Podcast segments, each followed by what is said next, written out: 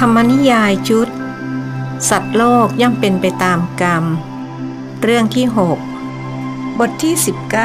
19 เจ้าจอมมารดาแพร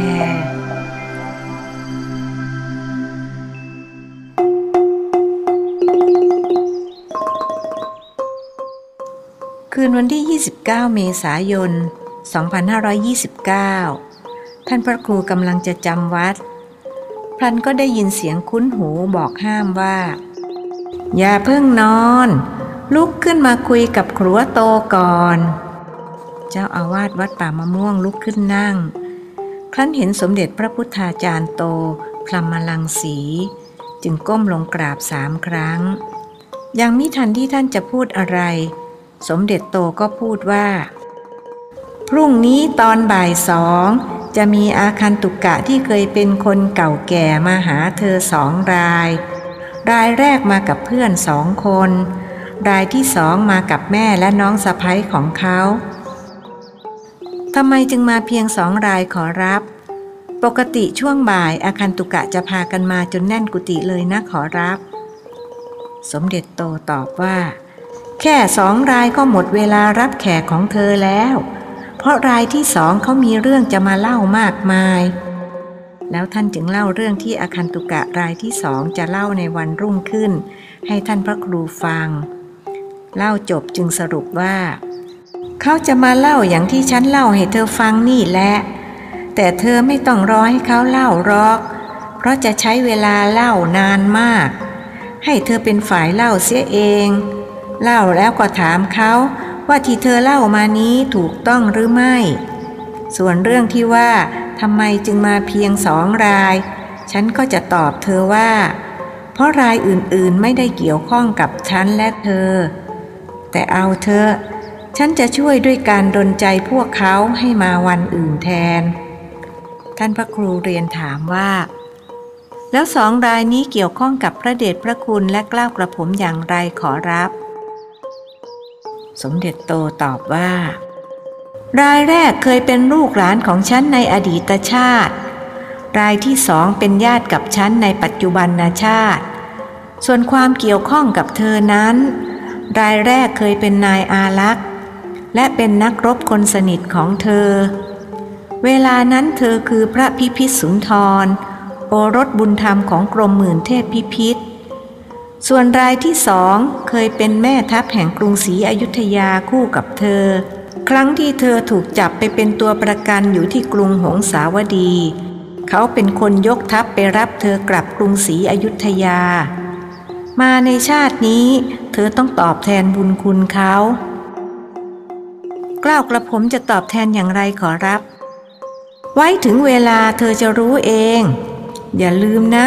ว่าเธอต้องตอบแทนบุญคุณเขา สมเด็จโตย้ำ แล้วรายแรกกล้ากระผมต้องตอบแทนบุญคุณเขาหรือเปล่าขอรับ สมเด็จโตยังไม่ตอบ หากถามอีกว่า เธอได้ลูกประคำก้าวสีมาจากลูกศิษย์ของฉันที่อยู่วัดระฆัง ใช่หรือไม่ พระเดชพระคุณหมายถึงหลวงปู่นาคหรือขอรับ เพราะกล้าวกระผมได้ลูกประคำมาจากท่าน ถูกแล้ว ลูกประคำเส้นนี้ฉันทำขึ้นมาเองนะ เป็นลูกประคำเก้าสี มีร้อยแปดเม็ด ปี 2537 เธอจงมอบลูกประคำเส้นนี้ให้เขา และบอกเขาว่าครัวโตเป็นคนทำขึ้นมา ที่ให้เพราะเขาเคยเป็นลูกหลานของครัวโต แล้วกำชับด้วยว่า ห้ามขายและห้ามให้คนอื่น เพราะลูกประคำเส้นนี้จะช่วยชีวิตเขาไว้ เมื่อมีคนตามมาฆ่าถึงบ้าน เดือนเมษายนปี 2548 จะมีผู้ชายสามคน แต่งชุดทหารพรานขับรถระบะเก่าๆ สีเลือดหมู มาจอดที่หน้าบ้านเขา แต่เขามาอยู่ที่วัดของเธอ ก็เลยรอดชีวิตมาได้ เหตุใดผู้ชายสามคนจึงจะฆ่าเขา เขาไปทำอะไรให้คนทั้งสามโกรธเคือง ถึงกับจะเอาชีวิตเลยหรือขอรับ เขาไม่ได้มีเรื่องกับสามคนนี้ แล้วก็ไม่เคยรู้จักกันมาก่อน แต่มีผู้หญิงคนหนึ่งที่เป็นเจ้ากรรมนายเวรกับเขามาตั้งแต่ชาติปางก่อน มาในชาตินี้จึงมีเหตุให้ต้องมาตามล้างตามผลาญกันอีก ผู้หญิงคนนั้นจะว่าจ้างมือปืนสามคนให้ไปฆ่าเขา แล้วเขารู้ตัวไหมขอรับ ว่ามีคนตามฆ่า เขาไม่รู้ แต่วันที่มือปืนสามคนไปที่บ้านของเขา ตัวเขาจะอยู่ที่วัดของเธอ และกำลังเดินจงกรมอยู่ สติจะบอกเขาว่า ผู้หญิงชื่อนี้นามสกุลนี้ จ้างชายสามคนไปยิงเขาที่บ้าน ถ้าเขาไม่ได้มาเข้ากรรมฐานที่วัดป่ามะม่วง ก็จะถูกยิงตาย นอกจากนี้สติจะบอกเขาถึงสาเหตุที่ทำให้ผู้หญิงคนนั้นจ้างคนมายิง เมื่อเขาเดินจงกรมและนั่งภาวนาเสร็จ เขาก็จะขออโหสิกรรมจากผู้หญิงคนนั้น แล้วจึงจะแผ่เมตตาและอุทิศส่วนกุศลไปให้ แต่ผู้หญิงคนนั้นจะยังไม่เลิกราง่าย ๆ ยังรอโอกาสที่จะแก้แค้นอยู่ แล้วเขาจะได้แก้แค้นอย่างที่เขาต้องการหรือเปล่าขอรับ ไม่ได้หรอก เพราะเมื่อคนที่คุ้มครองเขาตายจากไป และคนคุ้มครองคนใหม่ ก็มีอันต้องจากพรากไปเป็นอื่น เขาจะเสียใจและเป็นทุกข์มาก จึงหันหน้าเข้าวัดปฏิบัติธรรม จนพบความจริงของชีวิตว่า การฆ่าคนตายเป็นบาป แม้ชาตินี้จะไม่ติดคุก แต่ชาติหน้าต้องตกนรกอย่างแน่นอน เขาก็เลยกลัวบาป และเลิกจองเวรจองกรรมกับคนเก่าแก่รายแรก เอาละ ฉันมาบอกเท่านี้แหละ จะไปแล้ว นิมนต์พระเดชพระคุณอยู่ก่อน อย่าเพิ่งไปเลยขอรับกล้าวกระผมขอกราบเรียนถามอีกสองข้อเท่านั้น คือที่พระเดชพระคุณบอกว่า จะมีแขกที่เคยเป็นคนเก่าแก่มาหากล้าวกระผมสองราย ในวันพรุ่งนี้นั้น กล้าวกระผมอยากทราบว่า ทั้งสองรายเป็นผู้ชายหรือผู้หญิง แล้วพวกเขาเก่าแก่ขนาดไหน อายุเกินร้อยปีใช่หรือไม่สองข้อเท่านี้แหละขอรับ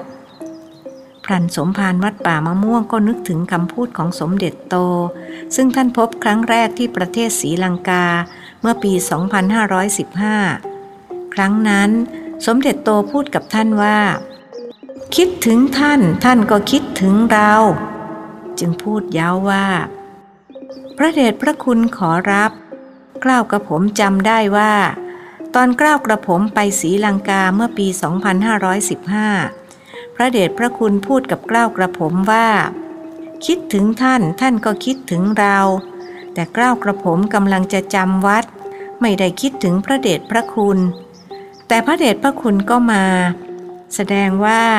แม้ไม่ได้คิดถึงท่าน ท่านก็คิดถึงเราได้ อย่างนั้นใช่ไหมขอรับ ไม่มีเสียงตอบจากสมเด็จโต แสดงว่าท่านไปแล้ว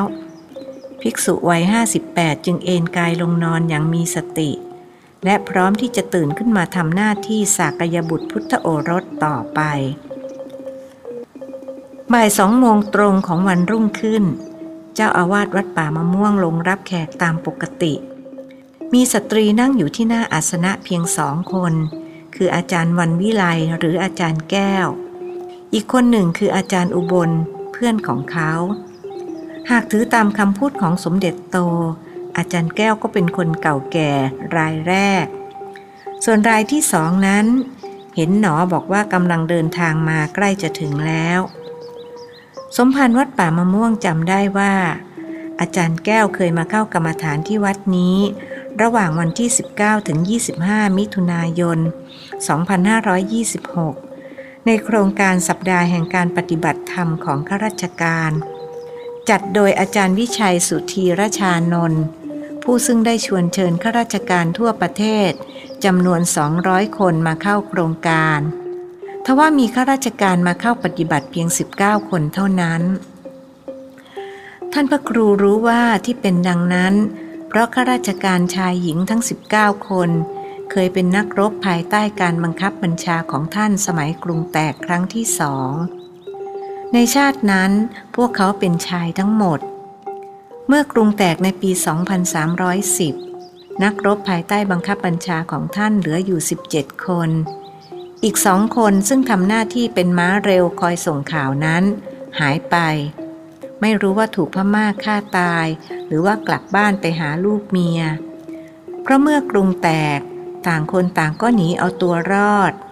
ยกเว้นพระยาตากที่ขุดอุโมงค์ลอดกำแพงเมืองออกไป กับพักพวกอีกห้าคน เพื่อรวบรวมกองกำลัง แล้วจะกลับมากู้อิสรภาพ และท่านก็ทำได้ เพราะชาติไทยไม่สิ้นคนดี ส่วนพระพิพิธสุนทรกับนักรบที่เหลือ 17 คนนั้น หลังจากทำหน้าที่อย่างเต็มความสามารถ หากก็มิอาจรักษากรุงศรีอยุธยาไว้ได้ เพราะนอกจากผู้นำคือพระเจ้าเอกทัตทรงอ่อนแอ และไม่สันทัดในการรบแล้ว คนไทยบางพวกยังไปเข้าข้างศัตรูเสียอีก จึงทำให้ไทยต้องพ่ายแพ้อย่างยับเยิน ทั้งวัดทั้งวางถูกพม่าเผาผลาญ กลายเป็นทะเลเพลิง เมื่อเสร็จศึกสงคราม พม่ายกทัพกลับหงสาวดี ก็เป็นอันหมดหน้าที่ จึงปรึกษากันว่า จะพากันบวชในพระบวรพุทธศาสนาดี หรือว่าจะแยกย้ายกันกลับบ้านดี พระพิพิสุนทรบอกนักรบทั้ง 17 คนว่า จะขอบวช และจะเดินทุดงไปบำเพ็ญเพียรที่ป่าดงพญาไฟ มีนักรบสมัครใจไปกับท่านห้าคน ส่วนอีก 12 คนต้องการกลับบ้าน โดยเฉพาะนายอารักษ์ หรือหลวงสุริสาร ซึ่งบัดนี้คืออาจารย์แก้ว หลวงสุริสารต้องการกลับไปบ้านที่นนทบุรี เพื่อดูแลแม่ซึ่งแก่มากแล้ว พระพิพิสุนทรจึงสั่งเขาให้ไปเขียนบันทึกเหตุการณ์ครั้งกรุงแตกไว้ เพื่อคนรุ่นหลังจะได้รู้ว่า บรรพบุรุษของพวกเขา ต้องลำบากยากเข็นเพียงไร ในการรักษาแผ่นดินไว้ให้พวกเขาได้อยู่อาศัย หลังจากมาปฏิบัติธรรมเจริญพระกรรมฐานในปี 2526 แล้ว อาจารย์แก้วก็มาวัดป่ามะม่วงบ่อยครั้ง โดยมากับอาจารย์อุบล ซึ่งสอนอยู่ที่เดียวกัน นอกจากนี้ยังพานักศึกษาวิทยาลัยครูธนบุรีมาปฏิบัติธรรมอีกด้วย เห็นหนอบอกท่านว่า ต่อไปอาจารย์แก้วจะเป็นนักเขียนชื่อดัง มีคนรู้จักทั่วโลก และที่สำคัญคือ เขาจะช่วยงานท่านในการเผยแผ่พระพุทธศาสนา รวมทั้งงานสร้างคนที่ท่านทำอยู่ มื่อท่านนั่งยังอาสนะแล้ว อาจารย์แก้วกับอาจารย์อุบลจึงกราบท่านด้วยเบญจางคประดิษฐ์สามครั้ง จากนั้นอาจารย์แก้วจึงกราบเรียนว่า หลวงพ่อคะ หนูจะขออนุญาตพานักศึกษาภาคค่ำมาปฏิบัติธรรมสามวัน นักศึกษาภาคค่ำเขาเป็นผู้ใหญ่และทำงานกันแล้ว มีทั้งในทหารในตำรวจ ครูประจำการและพนักงานรัฐวิสาหกิจ บางคนอายุมากกว่าหนูเสียอีก พวกเขาคงไม่สุกซนว่ายากสอนยากเหมือนนักศึกษาภาคกลางวัน ที่หนูเคยพามา หนูคิดว่าต่อไปนี้จะไม่พานักศึกษาภาคกลางวันมาอีกแล้ว เพราะพวกเขามาคุยกัน มาเล่นซุกซนในวัด แล้วก็ไม่ตั้งใจปฏิบัติ เลยกลายเป็นว่ามาวัดแทนที่จะได้บุญกลับได้บาป หนูไม่อยากให้พวกเขาบาป จึงจะไม่พามาอีกค่ะ จะมาเมื่อไรล่ะ ท่านถามสั้นๆ หลังจากที่อาจารย์แก้วกาบเรียนยาวๆ จบลง วันศุกร์ที่จะถึงนี้ค่ะ แล้วอาจารย์อุบลจะมาด้วยหรือเปล่า ท่านถามยิ้มยิ้ม เพราะรู้ว่าอาจารย์อุบลไม่มีเวลามาปฏิบัติธรรมเจริญพระกรรมฐาน เพราะห่วงพ่อแม่ซึ่งอยู่ในวัยชรา หนูมาไม่ได้ค่ะหลวงพ่อ วันเสาร์อาทิตย์หนูต้องไปดูแลพ่อกับแม่ ซึ่งอยู่กันคนละบ้านกับหนู อาจารย์อุบลกราบเรียน สตรีสามคนเดินเข้ามาในกุฏินายขุนทองซึ่งนั่งเฝ้าหลวงลุงอยู่ รีบลุกขึ้นไปต้อนรับ และช่วยประคองสตรีอายุ 70 หรือไม่ก็ใกล้จะ 70 ส่วนอาจารย์ผู้หญิงสองคนที่มาก่อน เขาไม่จำเป็นต้องต้อนรับขับสู้ เพราะดูท่าทางแล้ว งไม่ใช่แขกพิเศษ และคงไม่มีทิปพิเศษให้เขา เหตุผลอีกประการหนึ่งคือ เพราะเธอสองคนเป็นผู้หญิง ถ้าเป็นผู้ชายเขาจึงจะสนทนาพาทีเพื่อผูกไมตรีเอาไว้ ที่เขามาต้อนรับสตรีสามคน เพราะบังเอิญมองออกไป เห็นพวกเขามารถเบนซ์มีคนขับหน้าตาหล่อเหลาเร้าใจ จนเขาอยากจะไปผูกไมตรีด้วย สตรีทั้งสามที่มานี้สองคนอุ้มหมอนสามเหลี่ยมใบใหญ่มาคนละใบ ส่วนคนอายุมากมีกระเป๋าถือคล้องแขนอยู่ เขาคิดว่าในกระเป๋าคงมีเงินมากมาย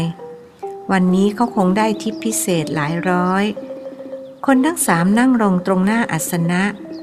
สองคนที่อุ้มหมอนมา วางหมอนไว้ทางขวามือของตน แล้วจึงกราบท่านเจ้าของกุฏิพร้อมกัน เจริญพรด็อกเตอร์สบายดีหรือ ท่านทักทาย รู้เดี๋ยวนั้นเองว่า อาคันตุกะซึ่งเป็นคนเก่าแก่รายที่สอง คือด็อกเตอร์กิ่งแก้วนี่เอง สบายดีค่ะ ตั้งแต่บูรณปฏิสังขรณ์พระเจดีย์เสร็จ โยมสบายอกสบายใจมาก อย่างนั้นหรือ แล้วที่อุ้มหมอนสามเหลี่ยมมานี่มีจุดประสงค์อะไร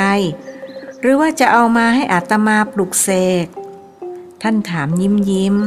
เพราะอาคันตุกะที่มาหาท่านในแต่ละวัน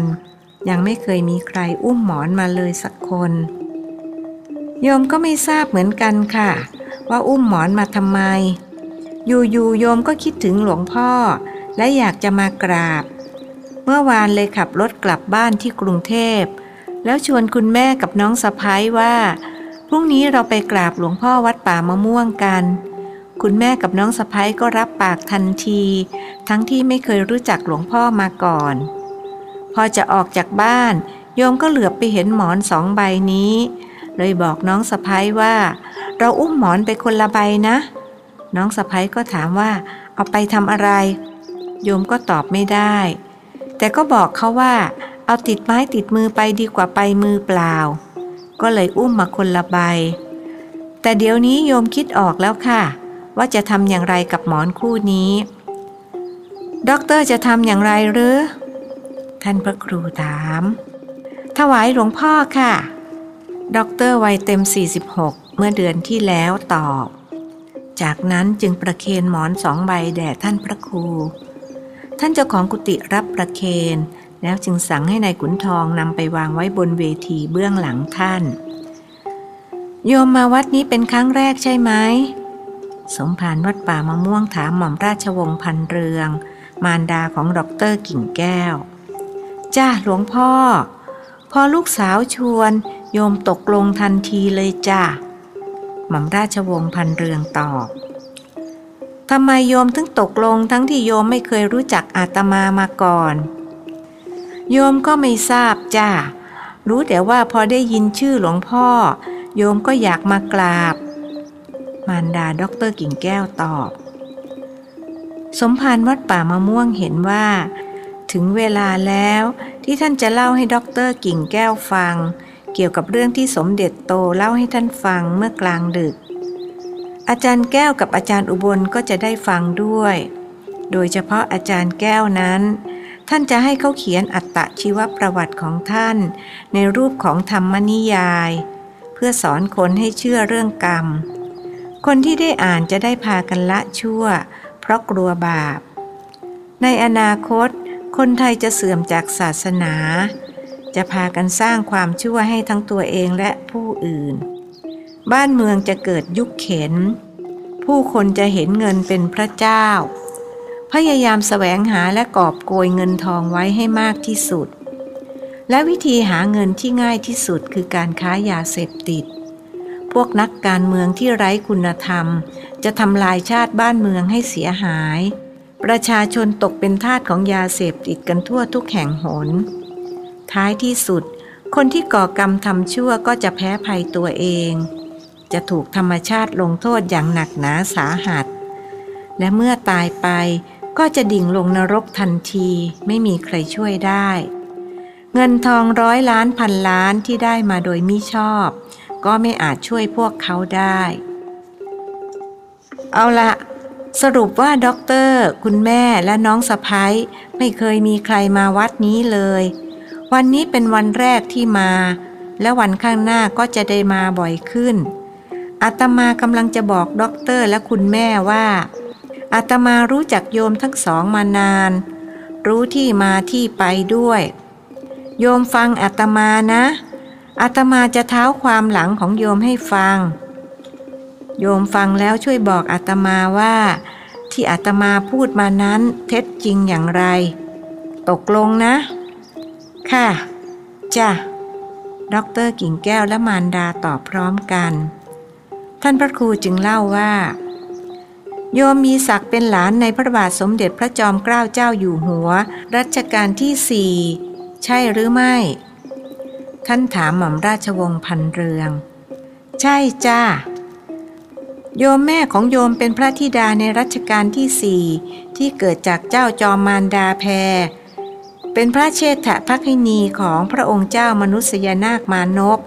พระโอรสลำดับที่ 47 ในพระบาทสมเด็จพระจอมเกล้าเจ้าอยู่หัว และลำดับที่สี่ของเจ้าจอมมารดาแพรพระองค์เจ้ามนุษยนาคมานพ ได้ผนวดเป็นพระภิกษุเมื่อพระชนมายุครบ 20 และประทับจำพรรษาณวัดบวรนิเวศวิหาร ตลอดการพระชนชีพ พระบาทสมเด็จพระมงกุฎเกล้าเจ้าอยู่หัว ทรงพระกรุณาโปรดเกล้าโปรดกระหม่อม ให้สถาปนาสมณศักดิ์ครั้งหลังสุดเป็น สมเด็จพระมหาสมณเจ้ากรมพระยาวชิรยานวโรรสทรงเป็นสมเด็จพระสังฆราชองค์ที่สิบ แห่งกรุงรัตนโกสินทร์ที่ทรงพระปรีชาสามารถ ทรงพระนิพนธ์หนังสือและทรงชำระพระคำพีและประกรณ์ต่างๆ กว่า 300 เรื่อง นอกจากนี้ยังทรงจัดตั้งมหามกุฏราชวิทยาลัย ซึ่งเป็นสถานศึกษาวิชาการแบบใหม่สำหรับคณะสงฆ์และกุลบุตรทั่วไป เอาละ ที่อาตมาพูดมานี้จริงหรือเท็จประการใด ท่านถามหม่อมราชวงศ์พันเรือง จริงทุกอย่างไม่มีเท็จเลยจ้ามารดาด็อกเตอร์กิ่งแก้วตอบ ท่านพระครูจึงเล่าอีกว่า เอาละ ต่อไปนี้อาตมาก็จะเล่าเรื่องของเจ้าจอมมารดาแพร ซึ่งเป็นโยมยายของโยม ก่อนที่จะมาเป็นเจ้าจอมมารดา นางสาวแพรจอดแพอยู่ในแม่น้ำเจ้าพระยา หน้าวัดสมอราย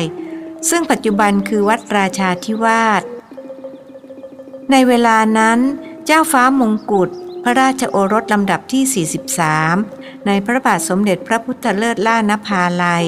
พระมารดาคือสมเด็จพระศรีสุริเยนทรามาศได้ผนวดเป็นพระภิกษุณวัดพระศรีรัตนศาสดาราม ได้รับพระนามฉายาว่า วชิรยานภิกขุ จากนั้นเสด็จไปประทับที่วัดมหาธาตุสามวัน เพื่อทรงปฏิบัติอุปัชฌายวัตรตามควรแก่วินัยนิยม แล้วจึงเสด็จไปจำพรรษาณวัดสมรายผนวดได้ 15 วัน สมเด็จพระราชบิดาก็สวรรคต กรมหมื่นเจษดาบดิน พระเชษฐาต่างพระมารดา เสด็จขึ้นครองราชสมบัติ ทรงพระนามว่า พระบาทสมเด็จพระนั่งเกล้าเจ้าอยู่หัว วชิรยานภิกขุจึงทรงดำรงอยู่ในสมณเพศต่อไป อย่างไม่มีกำหนด ทั้งที่ทรงตั้งพระทัยไว้แต่เดิมว่า จะผนวดเพียงพรรษาเดียว รวบรัดตัดความว่าวชิรยานภิกขุได้ผนวดอยู่นานถึง 27พรรษา ต่อมาในปี 2384 พระบาทสมเด็จพระนั่งเกล้าเจ้าอยู่หัวเสด็จสวรรคต พระบรมวงศานุวงศ์และมุขมนตรีทั้งหลาย กราบทูลให้ทรงลาผนวดมาครองราชสมบัติ ทรงพระนามว่า พระบาทสมเด็จพระจอมเกล้าเจ้าอยู่หัว ท่านหยุดเล่า แล้วถามหม่อมราชวงศ์พันเรืองว่า ที่อาตมาเล่ามานี้ถูกต้องไหม ถูกต้องจ้ะมารดาด็อกเตอร์กิ่งแก้วตอบ ท่านพระครูจึงเล่าต่อ ทีนี้ก็มาถึงเจ้าจอมมารดาแพร ระหว่างที่พระบาทสมเด็จพระจอมเกล้าเจ้าอยู่หัวผนวดเป็นพระภิกษุอยู่นั้น นางสาวแพรซึ่งจอดแพอยู่ในแม่น้ำเจ้าพระยาหน้าวัดสมอราย ได้ใส่บาตรวชิรยานภิกขุทุกวัน ครั้นทรงลาสิกขาแล้ว พระองค์ทรงส่งวอมารับนางสาวแพรเข้าวัง และทรงแต่งตั้งให้เป็นพระสนมเอก เมื่อมีโอรสธิดาจึงกลายเป็นเจ้าจอมมารดาแพร ถูกต้องไหมด็อกเตอร์ ครั้งนี้ท่านถามด็อกเตอร์กิ่งแก้ว ถูกต้องค่ะหม่อมยายเคยเล่าให้โยมฟังว่า ก่อนวอจะมารับหนึ่งวัน มีแร้งร่อนมาลงที่แพรของหม่อมทวด หม่อมทวดจึงนำแก้วแหวนเงินทองที่มีอยู่ มากองต้อนรับฝูงแร้ง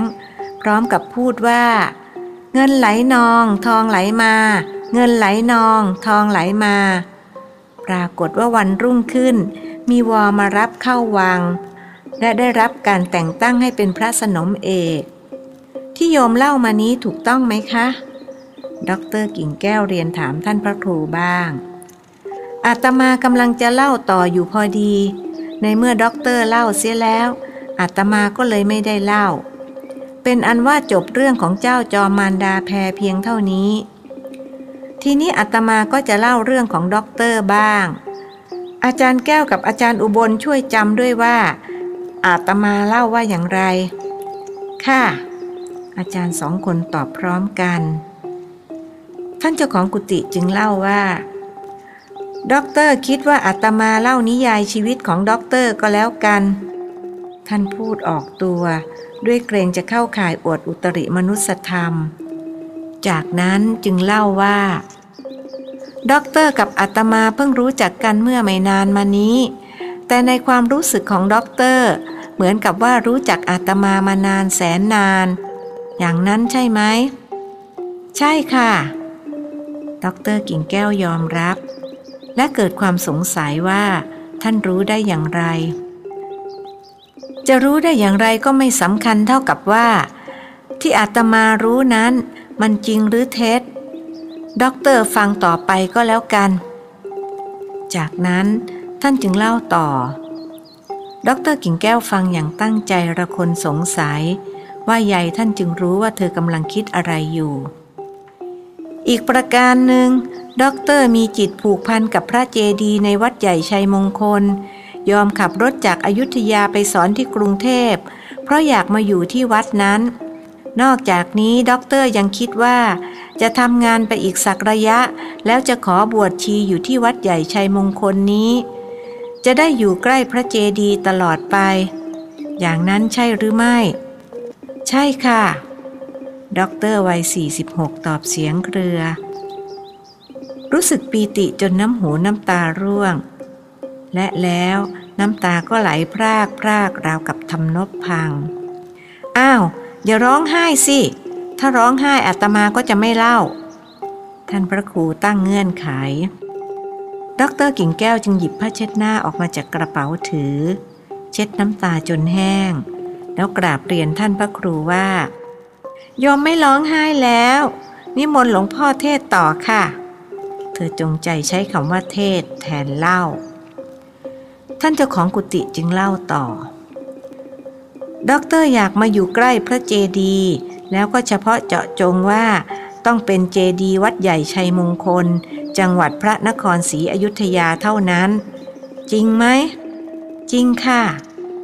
ด็อกเตอร์กิ่งแก้วยอมรับอีก รู้สึกศรัทธาท่านพระครูเป็นล้นพ้น ที่รู้เรื่องของเธออย่างละเอียดละออ ราวกับเป็นตัวเธอ ทั้งที่ท่านกับเธอรู้จักกันไม่นานมานี้เอง ท่านเจ้าของกุฏิรู้ว่าด็อกเตอร์วัย 46กำลังคิดอะไรอยู่ ท่านจึงคิดในใจบ้างว่าด็อกเตอร์ไม่รู้อะไร ที่อาตมารู้เรื่องของด็อกเตอร์เพราะสมเด็จโตท่านเล่าให้ฟังเมื่อคืนนี้เอง คิดดังนี้แล้ว ท่านจึงถามว่า ด็อกเตอร์เป็นคนกรุงเทพ คุณแม่ก็เกิดที่กรุงเทพ คุณพ่อก็ไม่ได้เป็นคนอยุธยา แต่ด้วยเหตุอันใดด็อกเตอร์จึงผูกพันกับอยุธยามาก ตอบอาตมาหน่อยสิโยมก็ไม่ทราบค่ะ ว่าเพราะเหตุใด เพราะเหตุใดหรือคะด็อกเตอร์กิ่งแก้วถามกลับ ท่านพระครูตอบว่าอาตมาจะยังไม่บอก ต้องให้ด็อกเตอร์รู้ด้วยตนเอง เพราะถ้าอาตมาบอกไป ด็อกเตอร์ก็จะเกิดความสงสัย ว่าสิ่งที่อาตมาบอกนั้นจริงหรือเท็จ เอาไว้ด็อกเตอร์รู้เองแล้วจึงค่อยมาคุยกับอาตมาใหม่ ว่าสิ่งที่รู้นั้นตรงกับที่อาตมารู้หรือไม่ อีกนานไหมคะกว่าโยมจะรู้ อันนี้อาตมาตอบไม่ได้ แต่อาตมามั่นใจเต็มร้อย ว่าสักวันหนึ่งด็อกเตอร์ต้องรู้ รอให้เวลานั้นมาถึงเสียก่อน เกิดโยมตายไปก่อนโดยที่ยังไม่รู้ล่ะคะ เอาเถอะอาตมาขอรับรองว่าด็อกเตอร์จะรู้ก่อนตาย แต่ถ้าด็อกเตอร์อยากรู้เร็ว ก็ให้ปฏิบัติธรรมเจริญพระกรรมฐานบ่อยๆ แล้วจะระลึกได้ว่า ก่อนที่จะมาเกิดเป็นด็อกเตอร์กิ่งแก้วนั้น เป็นใครมาจากไหน ขณะที่ท่านเจ้าของกุฏิสนทนากับด็อกเตอร์กิ่งแก้ว น้องสะใภ้ของเธอฟังอย่างตั้งใจ รวมทั้งอาจารย์สองคนที่มาจากวิทยาลัยครูธนบุรีด้วย ส่วนหม่อมราชวงศ์พันเรือง นั่งหลับตัวโยกไปโยกมา ซึ่งเป็นธรรมดาของผู้สูงอายุ ที่มักง่วงเหงาหาวนอน มากกว่าเมื่อตอนอยู่ในวัยหนุ่มวัยสาว แล้วโยมล่ะ รู้ไหมว่าทำไมถึงต้องมาเป็นสะใภ้ของตระกูลนี้ ท่านถามน้องสะใภ้ด็อกเตอร์กิ่งแก้ว ไม่ทราบค่ะ เธอตอบ ไม่ทราบหรือคะ แล้วอยากทราบไหมคะ ท่านถามยิ้มยิ้ม ทุกคนที่นั่งอยู่ในที่นั้น ยิ้มตามท่าน ยกเว้นหม่อมราชวงศ์พันเรือง ซึ่งนั่งหลับสับประงกอยู่ข้างลูกสาว ลูกสะพ้ยหม่อมราชวงศ์พันเรืองตอบว่า อยากทราบค่ะ นิมนต์หลวงพ่อบอกให้โยมทราบด้วยค่ะอาตมายังไม่บอก แต่จะให้โยมรู้เอง ถ้าอยากรู้ก็ต้องทำเหมือนที่อาตมาแนะนำด็อกเตอร์ คือให้ปฏิบัติธรรมเจริญพระกรรมฐานบ่อยๆ จะมาปฏิบัติที่วัดนี้ก็ได้ หรือจะไปที่คณะห้าวัดมหาธาตุก็ได้ ที่นั่นมีผู้ไปปฏิบัติกันมาก สอนโดยท่านเจ้าคุณโชดก พระอาจารย์ของอาตมา โยมคงไม่มีเวลาหรอกค่ะ เพราะลูกๆยังเล็ก คงต้องรอให้ลูกๆโตก่อน น้องสะใภ้ด็อกเตอร์กิ่งแก้วตอบ ไม่ต้องรอให้ลูกโตหรอก ดูอย่างอาจารย์แก้วสิ ท่านชี้มาที่อาจารย์แก้วแล้วพูดว่า อาจารย์แก้วเข้ามาปฏิบัติที่นี่ตั้งแต่ปี 2526 ตอนนั้นลูกชายอายุเท่าไหร่นะ ท่านถามอาจารย์แก้ว แต่อาจารย์อุบลชิงตอบเสียก่อนว่าสี่เดือนค่ะ นั่นเห็นไหม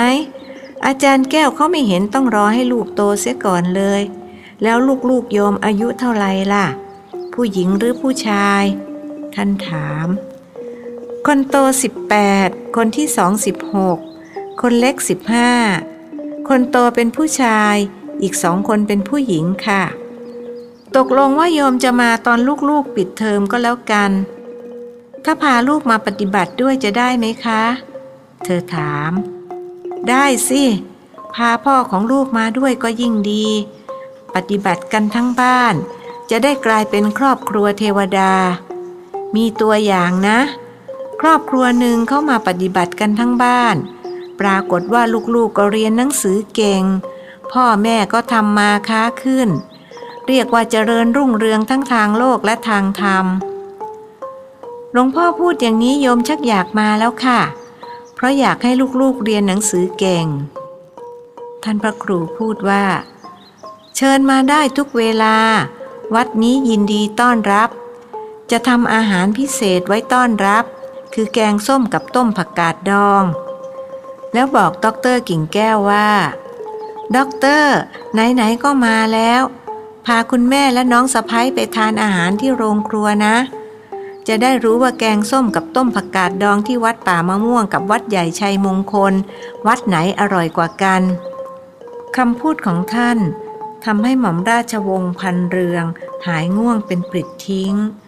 ทั้งนี้ทั้งนั้น เพราะคนทั้งสามยังไม่ได้รับประทานอาหารกลางวัน ดรแก้วกับอาจารย์อุบลไปทานข้าวนะ ท่านบอกอาจารย์แก้วและอาจารย์อุบล หนูกับพี่แก้วทานแล้วค่ะ แกงส้มกับต้มผักกาดดองวัดหลวงพ่ออร่อยมากค่ะคำพูดของอาจารย์อุบลทำให้คนทั้งสามรู้สึกหิวมากขึ้น ดรกิ่งแก้วถือโอกาสกราบนมัสการลา ถ้าอย่างนั้นพอทานเสร็จ โยมกับคุณแม่และน้องสะพ้ายจะพากันกลับกรุงเทพนะคะ ด็อกเตอร์ไม่ได้กลับอยุธยาหรือ โยมต้องไปเอารถที่จอดไว้ที่บ้านคุณแม่ค่ะ จะค้างที่บ้านคุณแม่คืนหนึ่ง รุ่งเช้าค่อยกลับอยุธยาค่ะ ช่วงนี้มหาวิทยาลัยปิดภาคฤดูร้อน เดือนมิถุนายนจึงจะเปิด เป็นอันว่าพวกเราขอกราบนมัสการหลวงพ่อก่อนนะคะ คนทั้งสามกราบเบญจางคประดิษฐ์พร้อม ๆ กันสามครั้ง แล้วจึงลุกออกมา ท่านพระครูเตือนว่า อย่าลืมเรียกคนขับรถไปทานอาหารด้วยนะ เขายังไม่ได้ทานมื้อกลางวันนายขุนทองรีบขันอาสาว่า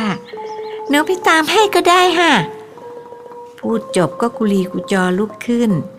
เขาคิดว่าถึงไม่ได้ทิปพิเศษ แต่ได้คุยกับโชเฟอร์รูปหล่อก็ยังดี ขุนทองไม่ต้องไป เดี๋ยวเขาจัดการกันเอง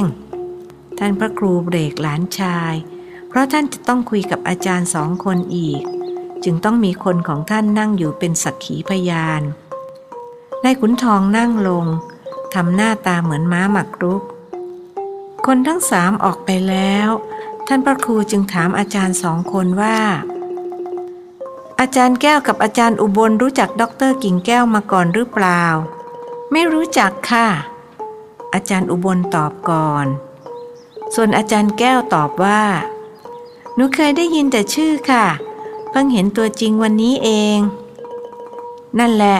คุณแม่เขาเป็นเหลนของรัชกาลที่สี่คุณพ่อเขาเป็นด็อกเตอร์เหมือนกัน ดูเหมือนจะชื่อด็อกเตอร์บุญถิ่นอัตถากร เคยเป็นอธิบดีกรมการฝึกหัดครู เกษียณมาหลายปีแล้ว หนูเคยได้ยินชื่อท่านค่ะ เพราะหนูก็เป็นข้าราชการสังกัดกรมการฝึกหัดครู อาจารย์แก้วกราบเรียน แล้วทำไมอาจารย์อุบลไม่รู้จักล่ะ สอนอยู่ที่เดียวกันไม่ใช่หรือท่านถามอาจารย์อุบล หนูโอนมาค่ะ เมื่อก่อนหนูเป็นพยาบาลอยู่ที่ศริราช สอบเรียนต่อปริญญาโทได้ที่คณะครุศาสตร์ เรียนตอนเย็นหลังจากเลิกงานแล้ว พอเรียนจบหนูถึงโอนมาสังกัดกรมการฝึกหัดครู เพราะหนูอยากเป็นครูมาตั้งแต่เรียนมัธยม แต่พ่อกับแม่อยากให้เรียนพยาบาล หนูจึงต้องเลือกพยาบาล อาจารย์อุบลตอบ อาจารย์แก้วพูดขึ้นว่าหลวงพ่อคะ หนูเพิ่งเห็นด็อกเตอร์กิ่งแก้ววันนี้ แต่กลับรู้สึกว่าหนูรู้จักท่านมานานแสนนาน ตอนที่หนูมาปฏิบัติธรรมในโครงการของอาจารย์วิชัยเมื่อสามปีที่ผ่านมา หนูก็รู้จักหลวงพ่อเป็นครั้งแรก แต่รู้สึกเหมือนว่ารู้จักหลวงพ่อมานานแสนนาน เช่นเดียวกับที่รู้สึกต่อดรกิ่งแก้วพอหลวงพ่อเล่าเรื่องนักรบ 19 คนที่อยู่ภายใต้บังคับบัญชาของหลวงพ่อ สมัยกรุงแตก หนูก็กราบเรียนถามหลวงพ่อว่า อาจารย์วิชัยเชิญข้าราชการมาปฏิบัติธรรม 200 คน แต่มาเพียง 19 คน คืนหนึ่งหลวงพ่อได้เล่าเรื่องแม่ทัพสมัยกรุงศรีอยุธยา และเล่าถึงนักรบ 19 คนที่อยู่ภายใต้บังคับบัญชาของหลวงพ่อ หลวงพ่อบอกว่า เรื่องนี้หลวงพ่อยังไม่เคยเล่าให้ใครฟังมาก่อน พวกเราเป็นกลุ่มแรกที่ได้ฟัง นอกจากนี้หลวงพ่อยังให้ดูดาบของแม่ทัพสองเล่ม เล่มหนึ่งถูกตัดปลาย เพราะแม่ทัพถูกจับไปเป็นเฉลย อีกเล่มดูเก่ามาก หลวงพ่อยังเล่าว่าได้ดาบสองเล่มนี้มาอย่างไร หนูจึงกราบเรียนถามหลวงพ่อว่า หลวงพ่อเล่าให้พวกเราฟังเป็นครั้งแรก แล้วพวกเราก็มีกัน 19 คน เท่ากับจำนวนนักรบที่อยู่ภายใต้บังคับบัญชาของแม่ทัพ แสดงว่าพวกเรา 19 คนที่มาปฏิบัติธรรมครั้งนี้ ก็คือนักรบ 19 คนที่กลับชาติมาเกิดใช่ไหมคะ หลวงพ่อตอบว่าอย่างไรหลวงพ่อจำได้ไหมคะอาตมาตอบว่าอย่างไรล่ะ อาจารย์จำได้หรือเปล่า ท่านย้อนถาม หนูจำได้ค่ะจำได้ว่าอย่างไร ไหนลองตอบมาสิอาตมาจะได้ตรวจสอบว่าอาจารย์จำผิดหรือถูก อาจารย์แก้วตอบว่า หลวงพ่อตอบว่า อย่าพูดไปนะ ตอนตอบหลวงพ่อยกมือขวาป้องปากด้วย พวกเรายังพากันหัวเราะ ตกลงว่าหนูจำผิดหรือจำถูกคะ ท่านพระครูไม่เฉลย แต่บอกอาจารย์แก้วว่า เอาไปเขียนนะ แล้วจะกลายเป็นนักเขียนโด่งดัง หนังสือขายดีเป็นเทน้ำเทท่า เงินไหลนองทองไหลมา แต่อาจารย์ก็ไม่รวยนะทำไมถึงไม่รวยรู้ไหม ไม่ทราบค่ะ ก็อาจารย์ได้เงินมาเท่าไรก็ทำบุญหมด เงินไหลเข้ามาแล้วก็ไหลออกไปอยู่ตามวัด แล้วก็ช่วยคนโน้นคนนี้ อาจารย์อุบลช่วยจดไว้ด้วยว่า ที่อาตมาทำนายไว้อย่างนี้จะจริงหรือไม่ หนูว่าคงจะจริงค่ะ เพราะพี่เขาชอบทำบุญ แล้วก็เชื่อคนง่าย ใครมายืมเงินก็ให้ทุกราย เสร็จแล้วก็ไม่ได้คืนสักราย ถูกโกงทุกครั้ง ท่านพระครูพูดว่า ให้เขาโกงเราดีกว่าเราไปโกงเขา เพราะเขาโกงเราเขาก็บาป เราโกงเขาเราก็บาป หนูไม่เคยโกงใครเลยค่ะหลวงพ่อ แต่ทำไมถึงถูกโกงก็ไม่ทราบ ก็คิดเสียว่าเราเคยไปโกงเขาไว้ตั้งแต่อดีตชาติ ชาตินี้จึงต้องมาใช้ นะอาจารย์นะท่านหันไปพยักพเยิดกับอาจารย์อุบล อาจารย์แก้วกลับเรียนอีกว่าหลวงพ่อคะมีอีกเรื่องหนึ่งที่หนูจะกราบเรียนหลวงพ่อค่ะ หลวงพ่อจำได้ไหมคะ ตอนที่พวกเรา 19 คนปฏิบัติครบเจ็ดวันแล้ว ก่อนกลับหลวงพ่อได้เมตตามอบพระเครื่องทรงโอคว่ำที่หลวงพ่อได้ดินมาจากศรีลังกา พอกลับเมืองไทยดินนั้นกลับกลายเป็นพระธาตุหลวงพ่อจึงนำไปทำพระและแจกหมดไปแล้วในปี 2516 แต่หลวงพ่อบอกพวกเราว่า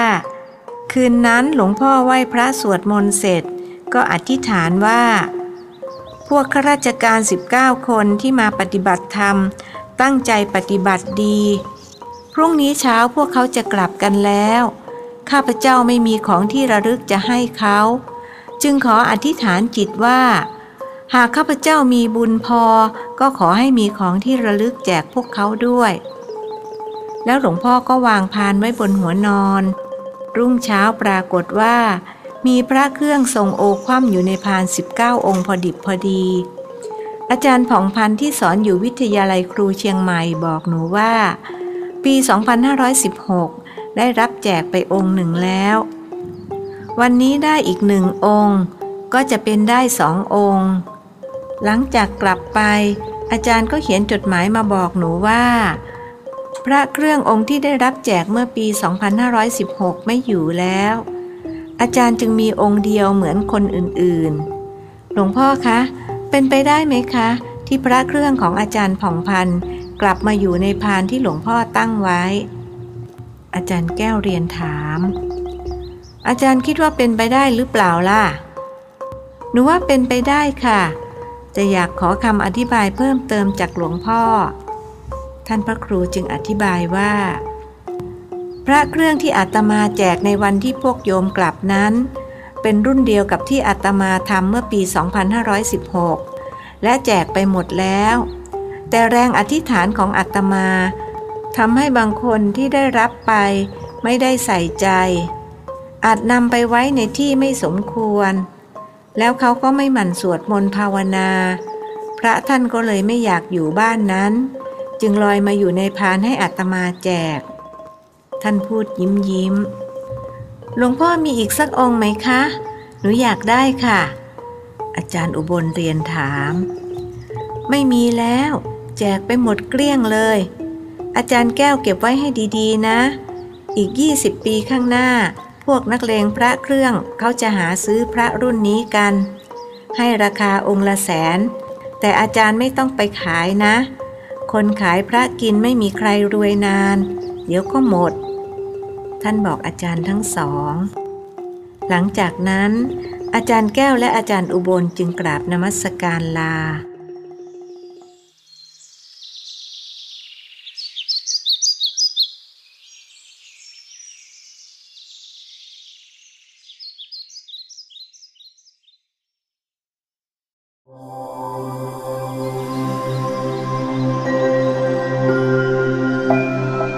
ธรรมนิยายชุด สัตว์โลกย่อมเป็นไปตามกรรม เรื่องที่ 6 บทที่ 20 สอนพระนวกะ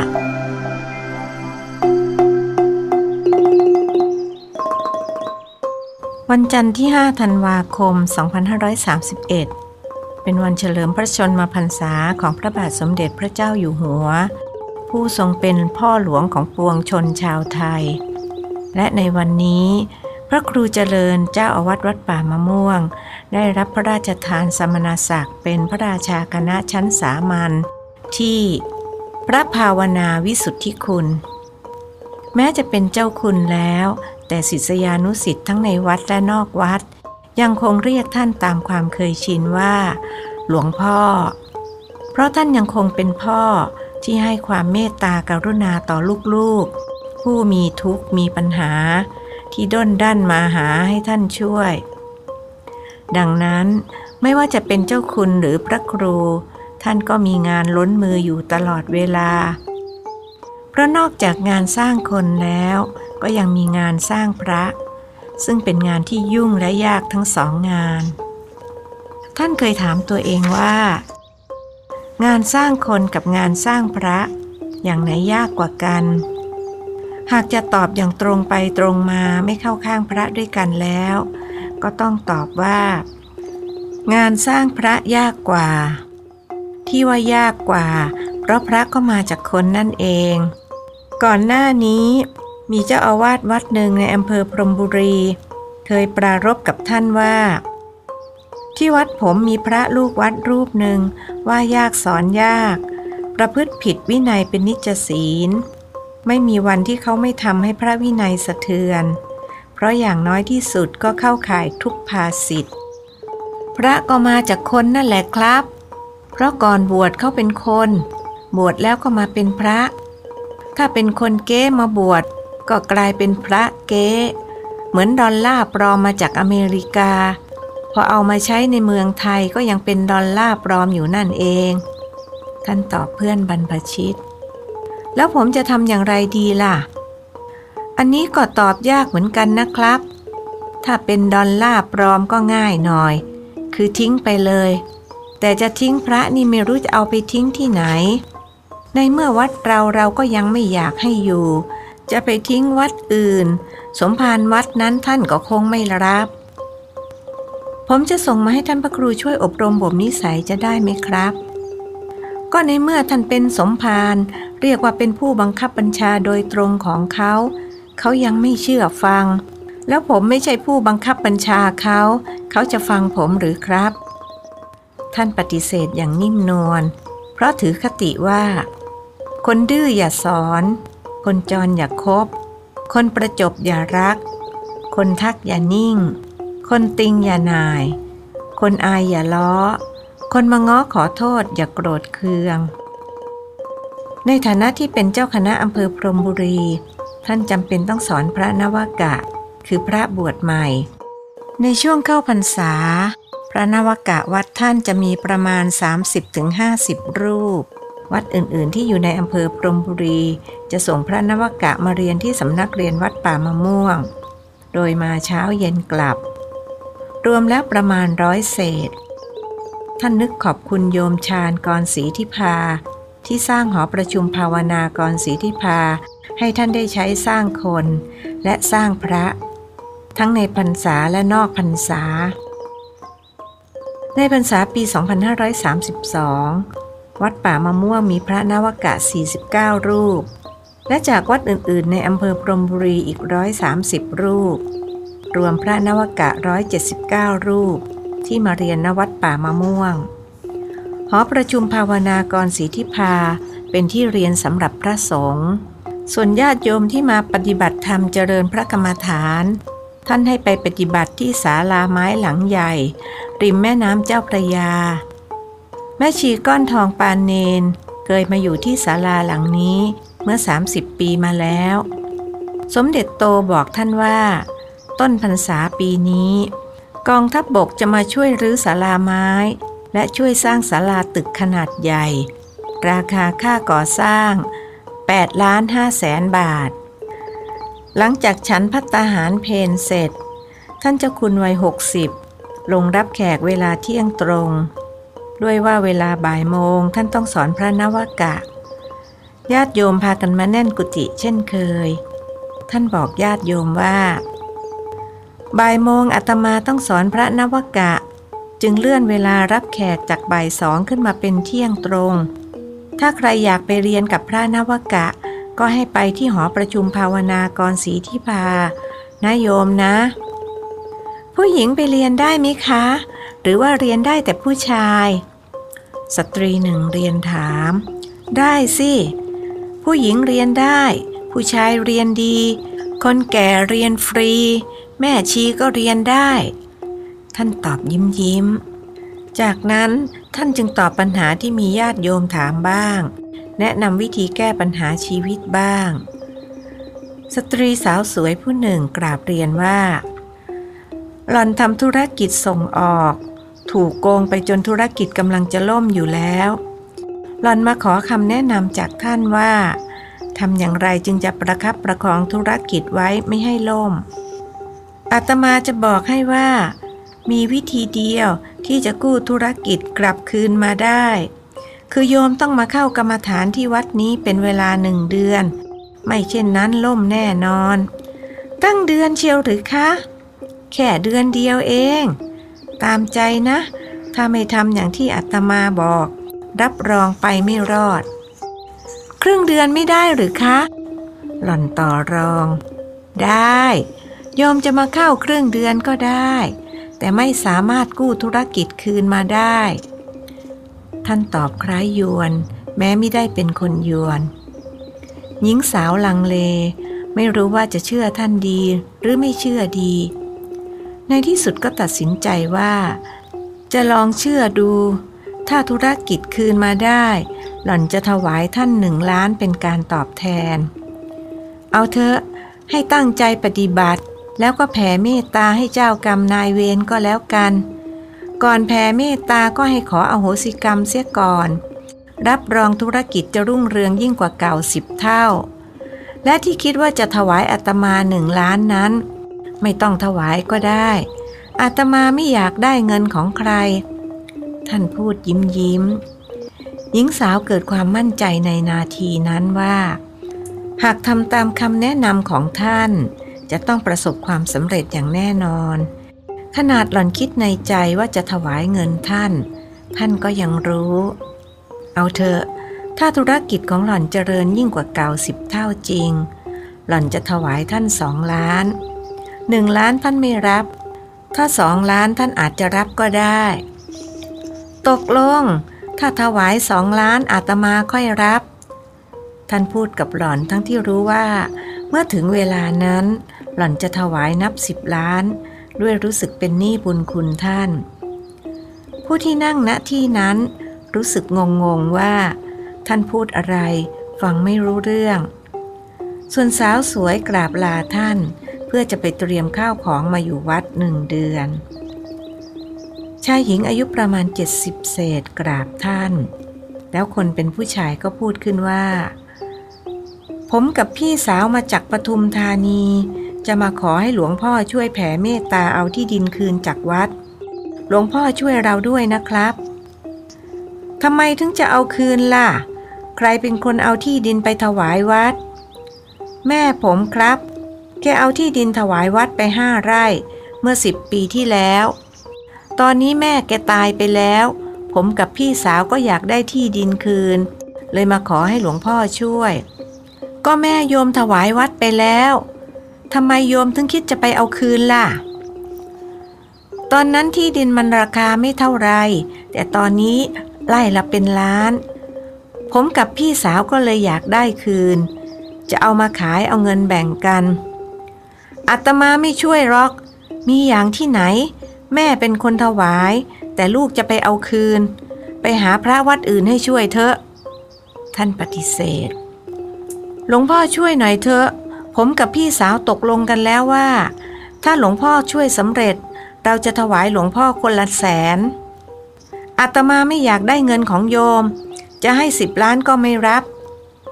ท่านปฏิเสธอย่างไม่มีเยื่อใย ไม่รับก็ไม่รับ ไป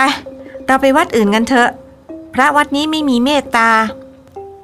คนเป็นพี่สาวชวน และสองคนพี่น้องวัยใกล้ฝั่ง ก็พากันลุกออกไป โดยไม่กราบลาท่านเจ้าของกุฏิเพราะโกรธที่ท่านไม่ช่วย คนทั้งสองลุกออกไปแล้ว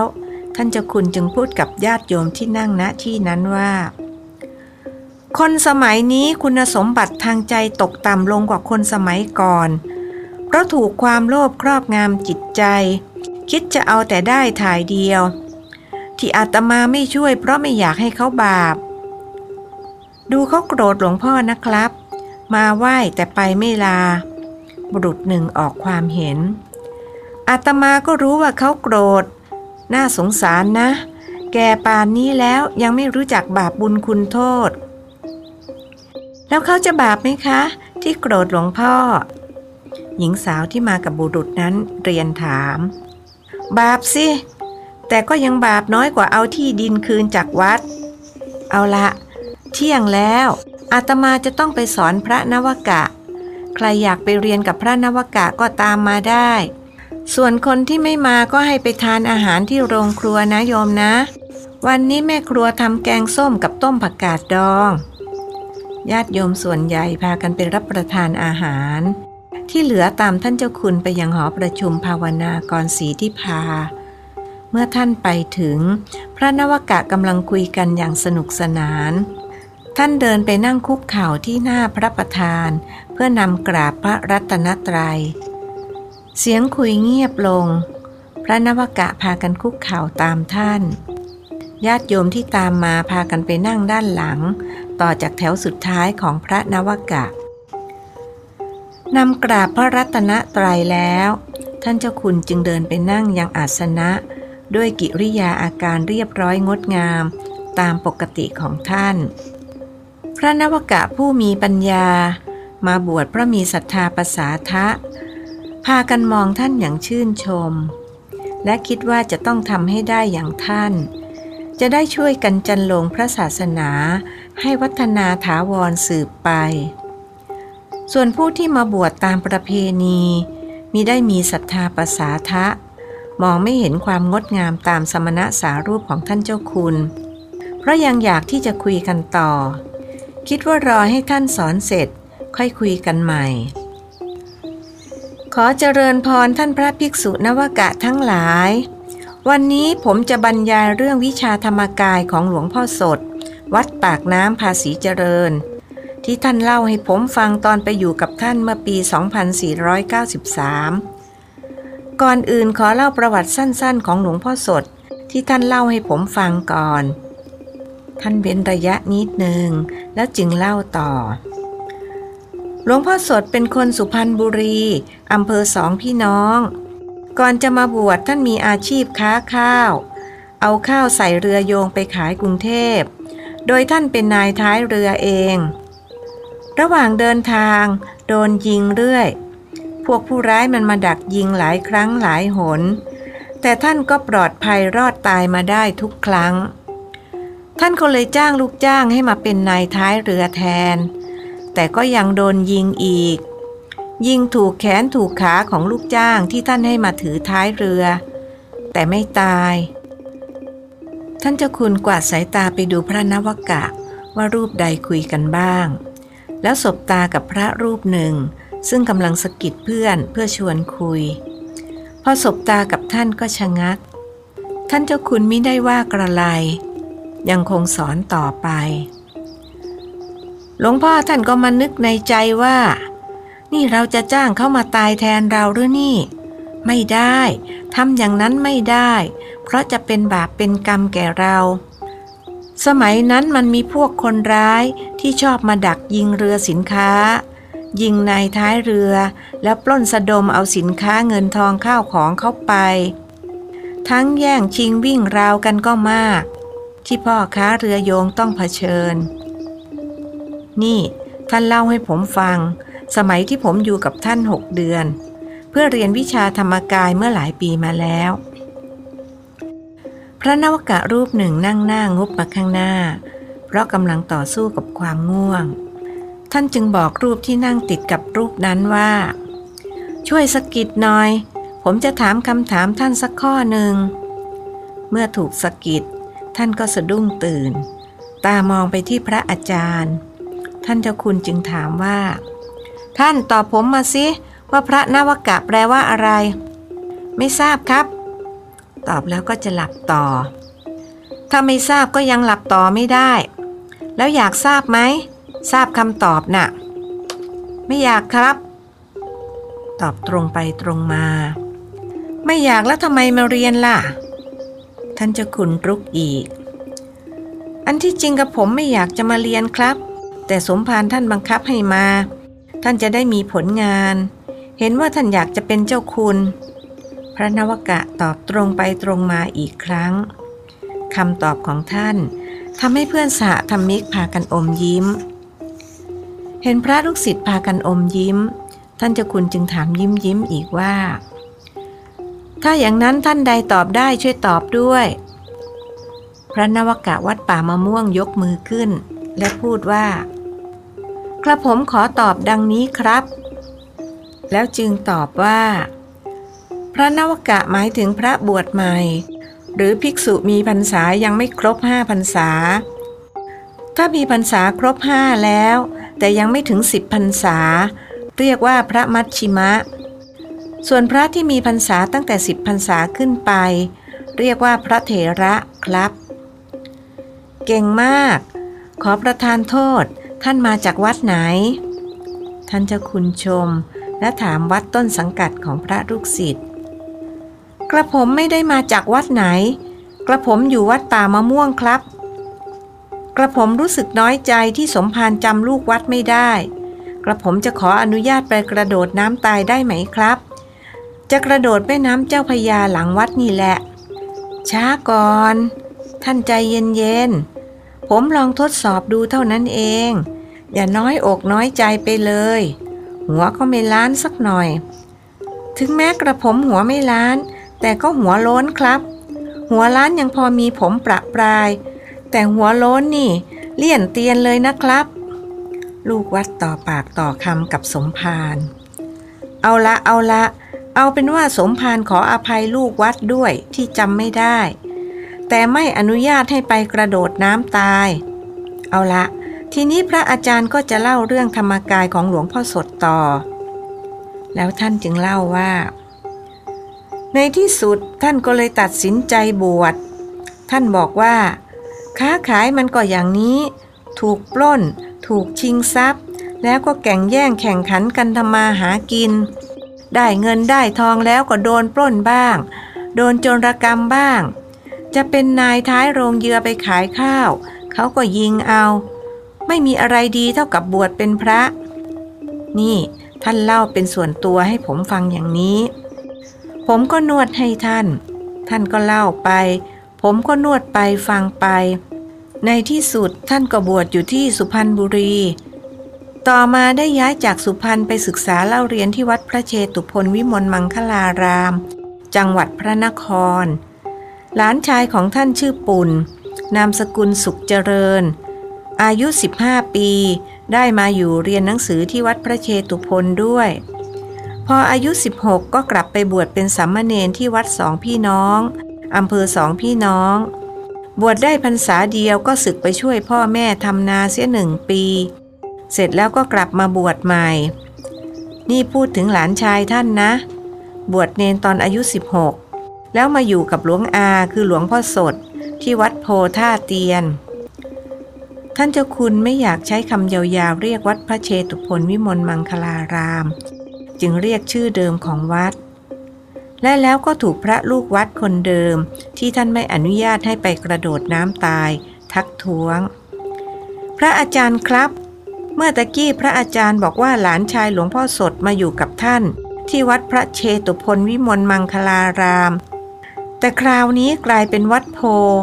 ทำไมจึงเป็นอย่างนั้นเล่าครับ ท่านเจ้าคุณทำท่าขึงขัง ตอบลูกวัดว่า อ้าว ก็เมื่อตะกี้ท่านเรียกผมว่าสมภารแล้วทำไมตอนนี้เรียกพระอาจารย์ล่ะ พระนวกะอีกรูปหนึ่งเป็นคนกรุงเทพ จึงช่วยตอบแทนพระอาจารย์ว่า วัดพระเชตุพนวิมลมังคลารามกับวัดโพเป็นวัดเดียวกัน แต่ก่อนชื่อวัดโพ แล้วมาเปลี่ยนเป็นวัดพระเชตุพนวิมลมังคลาราม ท่านเจ้าคุณจึงบรรยายต่อ โดยไม่ต้องการทราบเหตุผลจากพระลูกวัดรูปนั้น ที่เรียกท่านว่าสมภารแล้วก็มาเปลี่ยนเป็นพระอาจารย์ เมื่อสามเณรปุ่นอายุครบบวช ก็ได้อุปสมบทที่วัดสองพี่น้อง ได้ฉายาว่า ปุณณสิริ แล้วย้ายมาอยู่กับหลวงอา คือหลวงพ่อสด ที่วัดพระเชตุพนวิมลมังคลาราม หรือชื่อเดิมว่าวัดโพ เพื่อศึกษาภาษาบาลี สรุปให้สั้นว่า ในเวลาต่อมาหลวงพ่อสดก็ไปเป็นเจ้าอาวาสวัดปากน้ำภาษีเจริญ ส่วนพระภิกษุปุณปุณณสิริ หลานชายของท่าน ก็ได้เป็นสมเด็จพระอริยวงศาคตยาน สมเด็จพระสังฆราช องค์ที่ 17 แห่งกรุงรัตนโกสินทร์เมื่อวันที่ 21 กรกฎาคม 2515 ต่อจากสมเด็จพระสังฆราชจวนอุทธายี องค์ที่ 16 ซึ่งได้รับอุบัติเหตุรถยนต์ที่ประทับ ถูกรถบรรทุกที่แล่นสวนทางมา พุ่งชนตกถนน สิ้นพระชนในทันที เมื่อวันเสาร์ที่ 18 ธันวาคม 2514 ทำไมพระสังฆราชถึงต้องสิ้นพระชนอย่างนั้นแล้วครับ พระนวกะรูปหนึ่งที่ไม่ได้สังกัดวัดป่ามะม่วงเรียนถาม ท่านเจ้าคุณตอบเป็นภาษาบาลีว่า กัมมุนาวัตตีโลโก แล้วจึงเล่าเรื่องหลวงพ่อสดต่อ หลวงพ่อสดท่านเล่าให้ผมฟังว่า อยู่ที่วัดโพท่านก็อยู่แต่ในกุฏิของท่าน ไม่เสวนาหรือสูงสิงกับใคร ท่านเจริญสมถภาวนาอยู่ในกุฏิเพ่งกสินตลอดฤดูกาลเพ่งไปเพ่งมาเจอนางฟ้านางสวรรค์ แล้วก็เจอนรก เจอสวรรค์ เจอกายทิพย์แล้วท่านก็รวบรวมเป็นวิชาธรรมกาย เป็นสมถวิธี แต่แล้วทำให้จิตหลงอยู่ในนิมิตเครื่องหมายนั้น ไปคุยกับพระพุทธเจ้าได้ จับมือถือแขนพระพุทธเจ้าได้ พระจุลามณีก็เคยไปเฝ้า ไปนรกก็ได้ ไปสวรรค์ก็ได้ ติดข้องอยู่อย่างนี้ ท่านพูดกับพระนวกะและญาติโยมในที่นั้นว่า พระนวกะและญาติโยมโปรดทราบไว้ด้วยว่า สมถภาวนาอันได้แก่กรรมฐาน 40 เช่นการเพ่งกสินนี้ มีมาก่อนที่พระพุทธเจ้าจะตรัสรู้ พระพุทธเจ้าทรงสำเร็จฌานมาตั้งแต่เสวยพระชาติเป็นพระเวสสันดรแล้ว แต่ทำไมพระเวสสันดรจึงไม่ทรงหามรรควิธีที่จะทำให้สำเร็จมรรคผลนิพพานเสียในชาตินั้น มีท่านผู้ใดตอบได้บ้าง หรือญาติโยมจะตอบก็ได้นะ เงียบ ทั้งพระทั้งโยมไม่มีรูปใดหรือผู้ใดตอบ ท่านเจ้าคุณจึงตอบเสียเองว่า เพราะยังไม่ถึงเวลา คือต้องเป็นไปตามขั้นตอน ต้องผ่านทศชาติก่อน ทศชาติเรียงตามลำดับคือ พระเตมี พระมหาชนก พระสุวรรณสาม พระเนมีราช พระมโหสถ พระภูริทัต พระจันทกุมาร พระนารทะ พระวิทุระ และพระเวสสันดร หลังจากนั้นก็จะไปอุบัติเป็นเทพบุตรอยู่ในสวรรค์ชั้นดุสิต นามว่า สันดุสิตเทพบุตร แล้วจึงมาอุบัติเป็นเจ้าชายสิทธัตถะ และตรัสรู้เป็นพระสัมมาสัมพุทธเจ้า ตอบแล้วท่านจึงบรรยายต่อ เอาละ ทีนี้ก็มาต่อเรื่องธรรมกายของหลวงพ่อสด ที่ท่านเล่าให้ผมฟังว่า ท่านคุยกับพระพุทธเจ้าได้สบายมาก คุยกับพระอินทร์ก็ได้ ผมก็เรียนถามท่านว่า หลวงพ่อได้วิชานี้มาจากไหนครับ ท่านตอบว่า เราคิดขึ้นมาเอง เพ่งกสินดินกสินน้ำกสินไฟกสินลม ก่อน พอเพ่งกสินจนมีดวงกสินเกิดขึ้น ก็มีธรรมกาย เห็นลูกแก้วใสสะอาด เกิดจิตนึกถึงเทวดา เทวดาก็มาคุย จิตนึกถึงพระอินทร์ พระอินทร์ก็มาคุยกับเรา นึกถึงพระพุทธเจ้า เราก็ไปเฝ้าพระพุทธเจ้า พระพุทธเจ้าก็ทรงสนทนากับเรา นี่ ท่านบอกผมอย่างนี้ เลยในที่สุดเวลาการต่อมา ระนวกะเจ้าเก่ายกมือขึ้น ท่านเจ้าคุณไม่สนใจ เพราะเห็นหนอบอกว่า ลูกวัดจะทักท้วงสมภารว่าใช้คำซ้ำกัน คือคำว่าเวลาการ เพราะการแปลว่าเวลา และเวลาก็แปลว่าการ เห็นท่านไม่สนใจ พระนวกะลูกวัดจึงลดมือลง เพราะรู้สึกเมื่อย ตอนที่ท่านเจ้าคุณทำธีรราชมหามุนี สมัยที่ยังเป็นมหาโชดก เพราะได้ปรริยนธรรมประโยคเก้าท่านอยู่คณะห้าวัดมหาธาตุท่าพระจันทร์ ได้สมญาว่า พระไตรปิฎกเคลื่อนที่ เพราะท่านจำเนื้อความในพระไตรปิฎกได้หมด ว่าอยู่ในเล่มที่เท่าไร ข้อที่เท่าไร หน้าอะไรจำได้หมดต่อมาหลวงพ่อสดท่านก็ไปเจริญวิปัสสนากรรมฐานที่คณะห้า วัดมหาธาตุได้ฟังเทศลำดับยานโดยพระอาจารย์ชาวพม่าเป็นผู้เทศ ใช้เวลากว่าหกชั่วโมง ผมยังไปนั่งพัดให้ท่าน ท่านหมายถึงใครครับ คือท่านสมภารพัดให้พระชาวพม่าที่เทศลำดับยานหรือว่าพัดให้หลวงพ่อสดครับ พระลูกวัดเจ้าเก่าเรียนถาม ท่านเจ้าคุณไม่แน่ใจว่า ระลูกวัดรูปนี้ท่านขาดหรือเกิน คือสามสลึงหรือห้าสลึง แต่ดูท่าทางแล้วไม่น่าจะเต็มบาท จึงตอบว่า ผมเป็นลูกศิษย์หลวงพ่อสด ก็ต้องพัดให้พระอาจารย์ของผมนะสิ ท่านไม่น่าถาม เอาอย่างนี้ก็แล้วกัน ถ้าท่านมีข้อสงสัยมาก ก็นิมนต์ไปถามผมที่กุฏิก็แล้วกัน จะได้ไม่เสียเวลาในที่นี้ แล้วท่านเจ้าคุณจึงบรรยายต่อ โดยไม่สนใจพระลูกวัด รูปที่ท่านสงสัยว่า ท่าทางจะไม่เต็มบาท เอาละ ผมบรรยายถึงตอนที่หลวงพ่อสดท่านฟังพระอาจารย์ชาวพม่า เทศลำดับยานอยู่นานกว่าหกชั่วโมง และผมเป็นคนนั่งพัดให้ท่าน พอพระอาจารย์พม่าเทศจบ หลวงพ่อท่านก็พูดกับผมว่า นี่เธอ เราไปหลงเป็นขี้ข้าเขาเสียหลายปี เพิ่งรู้ดีตอนที่มากำหนดเห็นหนอ พอกำหนดเห็นหนอได้ ธรรมกายหายวับไปเลย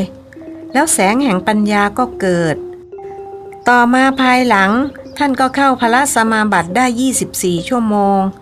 ออกจากพระสมาบัติแล้ว ท่านก็บอกกับลูกศิษย์ลูกหาที่วัดปากน้ำว่า ท่านจะเอาสติปัฏฐานสี่มาเป็นหลักสูตรของวัดปากน้ำ หลวงพ่อสดท่านเข้านิโรธสมาบัติได้ด้วย เพราะท่านได้ฌานมาก่อน นิโรธสมาบัติก็คือ สัญญาเวทยิตานิโรธสมาบัติ เพราะเป็นสมาบัติที่ดับสัญญาและเวทนา ท่านเจ้าคุณพูดกับพระนวกะ และญาติโยมชายหญิงที่นั่งอยู่ณที่นั้นว่า ท่านทั้งหลายโปรดทราบไว้ด้วยว่า มีบุคคลสองประเภทเท่านั้น ที่สามารถเข้านิโรธสมาบัติได้ บุคคลสองประเภทนั้นก็คือ พระอนาคามีที่ได้สมาบัติ 8 คือได้ฌาน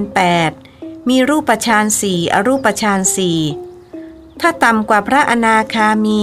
คือเป็นพระโสดาบัน หรือพระสกทาคามี แม้จะได้ฌานแปดก็ไม่สามารถเข้านิโรธสมาบัติได้ ท่านเจะคุณกวาดสายตาไปยังผู้ฟัง ทั้งพระและโยม เห็นนั่งตาใส ตั้งอกตั้งใจฟังกันดี ท่านจึงบรรยายต่อ ส่วนบุคคลอีกประเภทหนึ่งที่สามารถเข้านิโรธสมาบัติได้ก็คือ พระอรหันต์ประเภทอุปโตภาควิมุตติคำนี้แปลว่า ผู้หลุดพ้นทั้งสองส่วน คือได้ทั้งเจโตวิมุตติขั้นอรูปสมาบัติก่อน แล้วได้ปัญญาวิมุตติคือหลุดพ้นด้วยปัญญา การที่หลวงพ่อสดท่านเข้านิโรธสมาบัติได้ แสดงว่าท่านเป็นพระอรหันต์ประเภทอุปโตภาควิมุตติแต่น่าเสียดายที่ท่านยังไม่ทันได้สอนหลักสูตรสติปัฏฐานสี่ที่วัดปากน้ำเพราะท่านนิพพานเสียก่อน วัดปากน้ำก็เลยสอนธรรมกายอย่างเดียว ต่อเนื่องมาจนทุกวันนี้ ท่านเจ้าคุณรู้สึกเจ็บคอ จึงจิบน้ำชาที่ทำจากต้นลูกใต้ใบกับต้นไมยราบจิบจนรู้สึกถึงรสขมของต้นลูกใต้ใบ ซึ่งช่วยบรรเทาอาการเจ็บคอได้แล้ว จึงบรรยายต่อ ก่อนที่ท่านจะเข้าสู่นิพพาน หลวงพ่อสดได้มาหาผม มาด้วยธรรมกาย ท่านบอกว่า มีพระลูกศิษย์องค์หนึ่งที่ได้เรียนกับเราทั้งวิชาธรรมกายและสติปัฏฐานสี่ชื่อพระวิญญา ท่านเป็นหม่อมเจ้า เรียนจบแพทย์จากมหาวิทยาลัยปารีสประเทศฝรั่งเศส แล้วกลับมาเป็นอาจารย์สอนนักศึกษาแพทย์ที่โรงพยาบาลศิริราช หลังจากปลดเกษียณได้มาบวชอยู่ที่วัดปากน้ำเป็นลูกศิษย์คนแรกและคนสุดท้าย ที่ได้เรียนสติปัฏฐานสี่จากเรา ในเวลาต่อมาผมก็ได้ทราบจากลูกศิษย์ของหลวงพ่อวิญญาว่า หลังจากหลวงพ่อสดนิพพานแล้ว หลวงพ่อวิญญาก็ได้ไปอยู่ที่สำนักสงฆ์เขาพนมยงค์ตำบลหินกอง จังหวัดสระบุรี สรุปวิชาธรรมกายของหลวงพ่อสดได้ว่า ธรรมกายที่หลวงพ่อท่านปฏิบัตินั้นก็คือสมถภาวนา ซึ่งมีผลสำเร็จสูงสุดอยู่ที่ฌานแปดคืออย่างสูงได้ฌานแปดแต่ไม่สามารถดับทุกข์ได้ ส่วนการเจริญสติปัฏฐานสี่จัดเป็นวิปัสสนาภาวนา มีผลสำเร็จสูงสุดอยู่ที่การบรรลุนิพพาน คือดับทุกข์ได้อย่างถาวร เพราะไม่ต้องเวียนว่ายตายเกิดอีกหลวงพ่อสดท่านได้ฌาน แล้วท่านก็เอาฌานมาเป็นบาดฐานของวิปัสสนา และได้บรรลุนิพพานในที่สุด การที่ท่านเข้านิโรธสมาบัติได้ แสดงว่าท่านได้ฌานแปดและเป็นพระอรหันต์ประเภทอุพโตภาควิมุตติโยมผู้ชายที่นั่งแถวหลังสุดยกมือขึ้น เพราะต้องการเรียนถาม โยมที่ยกมือมีอะไรหรือเปล่า ท่านเจ้าคุณถาม มีครับหลวงพ่อ คือผมจะกราบเรียนถามว่า ถ้าผมจะถามหลวงพ่อบ้างจะได้หรือไม่ หรือว่าถามได้เฉพาะพระ เท่านี้แหละครับ ท่านเจ้าคุณตอบว่า ถ้าโยมจะถามเกี่ยวกับเรื่องที่อาตมากำลังบรรยาย ก็ถามได้ แต่ถ้าจะถามเรื่องเนื้อคู่ ต้องถามตอนอาตมาลงรับแขกที่กุฏิคำตอบของท่าน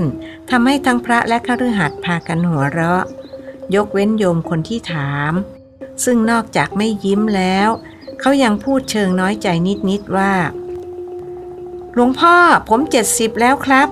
อายุปูนนี้ไม่ต้องถามเรื่องเนื้อคู่แล้วอาตมาพูดแย่เล่น เห็นคนที่มาวัดอาตมาบางคนอายุตั้งหกสิบแล้ว ยังมาให้ดูเนื้อคู่ เอาละโยมจะถามอะไรก็ว่ามาเลย ท่านอนุญาต บุรุษวัยเจ็ดสิบจึงถามว่า หลวงพ่อรู้จักหลวงปู่ชุ่มไหมครับ ผมทราบมาว่าท่านก็สามารถเข้านิโรธสมาบัติได้ เห็นว่าเข้าตั้งเจ็ดวัน ถ้าเป็นหลวงปู่ชุ่มที่คู่กับหลวงพ่อในป่าอาตมารู้จัก เพราะอาตมาเป็นลูกศิษย์หลวงพ่อในป่า ก่อนที่จะมาเรียนกรรมฐานกับเจ้าคุณโชดกที่คณะห้าวัดมหาธาตุใช่แล้วครับ แต่หลวงปู่ชุ่มท่านนิพพานคือละสังขารไปแล้ว เขาว่ากันว่า หลวงพ่อในป่าท่านยังอยู่นะครับ ยังอยู่สิ ส่วนหลวงปู่ชุ่มนั้น ก่อนหน้าที่ท่านจะนิพพาน ท่านมาเยี่ยมอาตมาที่วัดนี้ พอดีอาตมาจำเป็นต้องไปงานศพของนายห้างทองย้อยชโลธรที่เขาเคยมาช่วยอาตมาสร้างโบสถ์แล้วก็สร้างพระพุทธชโลธรซึ่งเป็นพระประธานในโบสถ์อาตมาก็นึกถึงบุญคุณเขา จึงต้องไปช่วย เพราะเป็นโอกาสสุดท้ายที่จะได้ตอบแทนความดีที่เขาช่วยเหลือวัดมา ก็เลยไม่มีโอกาสต้อนรับหลวงปู่ชุ่ม หลวงปู่ท่านก็รู้ว่าอาตมามีความจำเป็น ไม่สามารถอยู่ต้อนรับท่านได้ พวกญาติโยมก็ช่วยกันต้อนรับช่วยกันถวายพัตตาหารแด่หลวงปู่ ท่านมาเยี่ยมอาตมากลับไปแล้ว ท่านก็เข้านิโรธสมาบัติเจ็ดวัน จากนั้นก็ละสังขารเข้าสู่นิพพาน ลวงพ่อทราบไหมครับว่าทำไมหลวงปู่ชุ่มต้องมาหาหลวงพ่อ ก่อนที่ท่านจะละสังขาร โยมวัยเจ็ดสิบถามอีก ท่านเจ้าคุณตอบแบบย้อนถามว่า ก็ทำไมท่านจะมาหาอาตมาไม่ได้ล่ะ ในเมื่อท่านกับอาตมารู้จักกันดี คนถามจึงตอบแบบย้อนถามบ้างว่า แต่ท่านก็ไม่ได้ไปหาพระที่รู้จักกันดีทุกรูปไม่ใช่หรือครับ ท่านจำเพาะเจาะจงมาหาหลวงพ่อเท่านั้น หลวงพ่อทราบไหมครับ ว่าทำไมจึงเป็นเช่นนั้นทำไมถึงเป็นเช่นนั้นล่ะ ท่านเจ้าคุณถามย้อน โยมวัยเจ็ดสิบตอบด้วยเสียงที่ตั้งใจให้ดังกว่าเดิมว่า เพราะเป็นธรรมเนียมของพระอรหันต์ที่เมื่อจะละสังขารเข้าสู่นิพพาน ต้องมาลาพระอรหันต์ด้วยกัน เหมือนในสมัยพุทธกาล ที่พระสารีบุตร พระโมคคัลลานะ และพระอรหันตสาวกองค์อื่น ๆ ที่นิพพานก่อนพระพุทธเจ้า ต้องมากราบทูลลาพระพุทธเจ้า เพื่อเข้าสู่นิพพาน ท่านเจ้าคุณต้องการเบนความสนใจของเขาไปในเรื่องอื่น ที่ไม่เกี่ยวข้องกับท่าน จึงถามว่า แล้วโยมรู้ไหมว่าพระสารีบุตรกับพระโมคคัลลานะ องค์ไหนปรินิพพานก่อนกัน ระสารีบุตรปรินิพพานก่อนพระโมคคัลลานะ 15 วันครับ แต่ที่ผมพูดเมื่อตะกี้ว่า เป็นธรรมเนียมของพระอรหันต์ที่เมื่อจะละสังขารเข้าสู่นิพพาน ต้องมาลาพระอรหันต์ด้วยกัน เพราะฉะนั้น การที่หลวงปู่ชุ่มมาหาหลวงพ่อ ก่อนที่ท่านจะละสังขารเข้าสู่นิพพาน ก็คือ ท่านมาลาหลวงพ่อ ซึ่งเป็นพระอรหันต์เช่นเดียวกับท่าน ที่ผมพูดมานี้ถูกหรือผิดครับ ท่านเจ้าคุณคิดไม่ถึงว่า ผู้ชายอายุ 70 ที่ดูภายนอกเหมือนไม่รู้อะไรมากนัก แท้จริงแล้ว รู้มากเกินกว่าที่ท่านคิดเสียอีก และเมื่อเขาพูดจบ ญาติโยมก็พากันส่งเสียงสาธุการดังลั่นหอประชุม ขณะที่พระนวกะทำหน้าเหรอหรา เพราะไม่เข้าใจในสิ่งที่โยมพูด เจ้าคุณวัยใกล้เต็ม 61 รู้สึกโล่งใจที่พระนวกะไม่เข้าใจ ไม่เช่นนั้นก็จะพากันซักถามท่าน จนไม่เป็นอันเรียน ท่านจึงพูดกับญาติโยมว่า เอาละโยม สนุกสนานกันพอสมควรแล้ว ก็ฟังอาตมาบรรยายต่ออาตมากำลังจะสรุปว่า สมถภาวนา เช่นการเพ่งกสินนั้น ไม่สามารถทำให้หมดกิเลสได้ เพียงแต่ไปข่มกิเลสไว้ เหมือนเอาหินก้อนใหญ่ไปทับหญ้า แต่พอยกก้อนหินออกหญ้าก็งอกขึ้นมาใหม่ เพราะยังมีรากอยู่ ผลสำเร็จสูงสุดของสมถภาวนา คือได้ฌานแปดหรือถ้าสำเร็จฌานสี่และชำนาญด้วยวสีทั้งห้าแล้วน้อมจิตไปเพื่อให้ได้อภิญญา ก็อาจได้อภิญญาที่เป็นโลกียะ เรียกว่า โลกียะอภิญญา อย่างใดอย่างหนึ่งในห้าอย่าง หรืออาจได้ทั้งห้าอย่าง ซึ่งขึ้นอยู่กับความชำนาญในวสีทั้งห้าแต่จะไม่ได้อภิญญาที่เป็นโลกุตระที่เรียกว่า โลกุตระอภิญญา ซึ่งมีอย่างเดียว คืออาสวัคยายาน แปลว่ายานอย่างรู้ในธรรมเป็นที่สิ้นไปแห่งอาสวะทั้งหลายยานแปลว่าความอย่างรู้ หรือปรีชาอย่างรู้ ส่วนโลกียะอภิญญาห้าอย่างได้แก่ 1. อิทธิวิธิ ความรู้ที่ทำให้แสดงฤทธิ์ต่างๆได้ 2. ทิพโสตยานที่ทำให้มีหูทิพ 3. เจโตปริยญาณ ญาณที่ให้กำหนดใจคนอื่นได้ 4. ปุเพนิวาสานุสติญาณญาณที่ทำให้ระลึกชาติได้ และ 5. ทิพจักขุญาณที่ทำให้มีตาทิพย์ในโลกียะอภิญญาห้าอย่างนี้ เสื่อมได้ถ้าฌานเสื่อม ดังตัวอย่างของพระเทวทัตที่ได้โลกียะอภิญญา สามารถแสดงฤทธิ์ต่างๆได้ แต่เมื่อท่านคิดร้ายต่อพระพุทธเจ้าผู้เป็นอุปชาของท่าน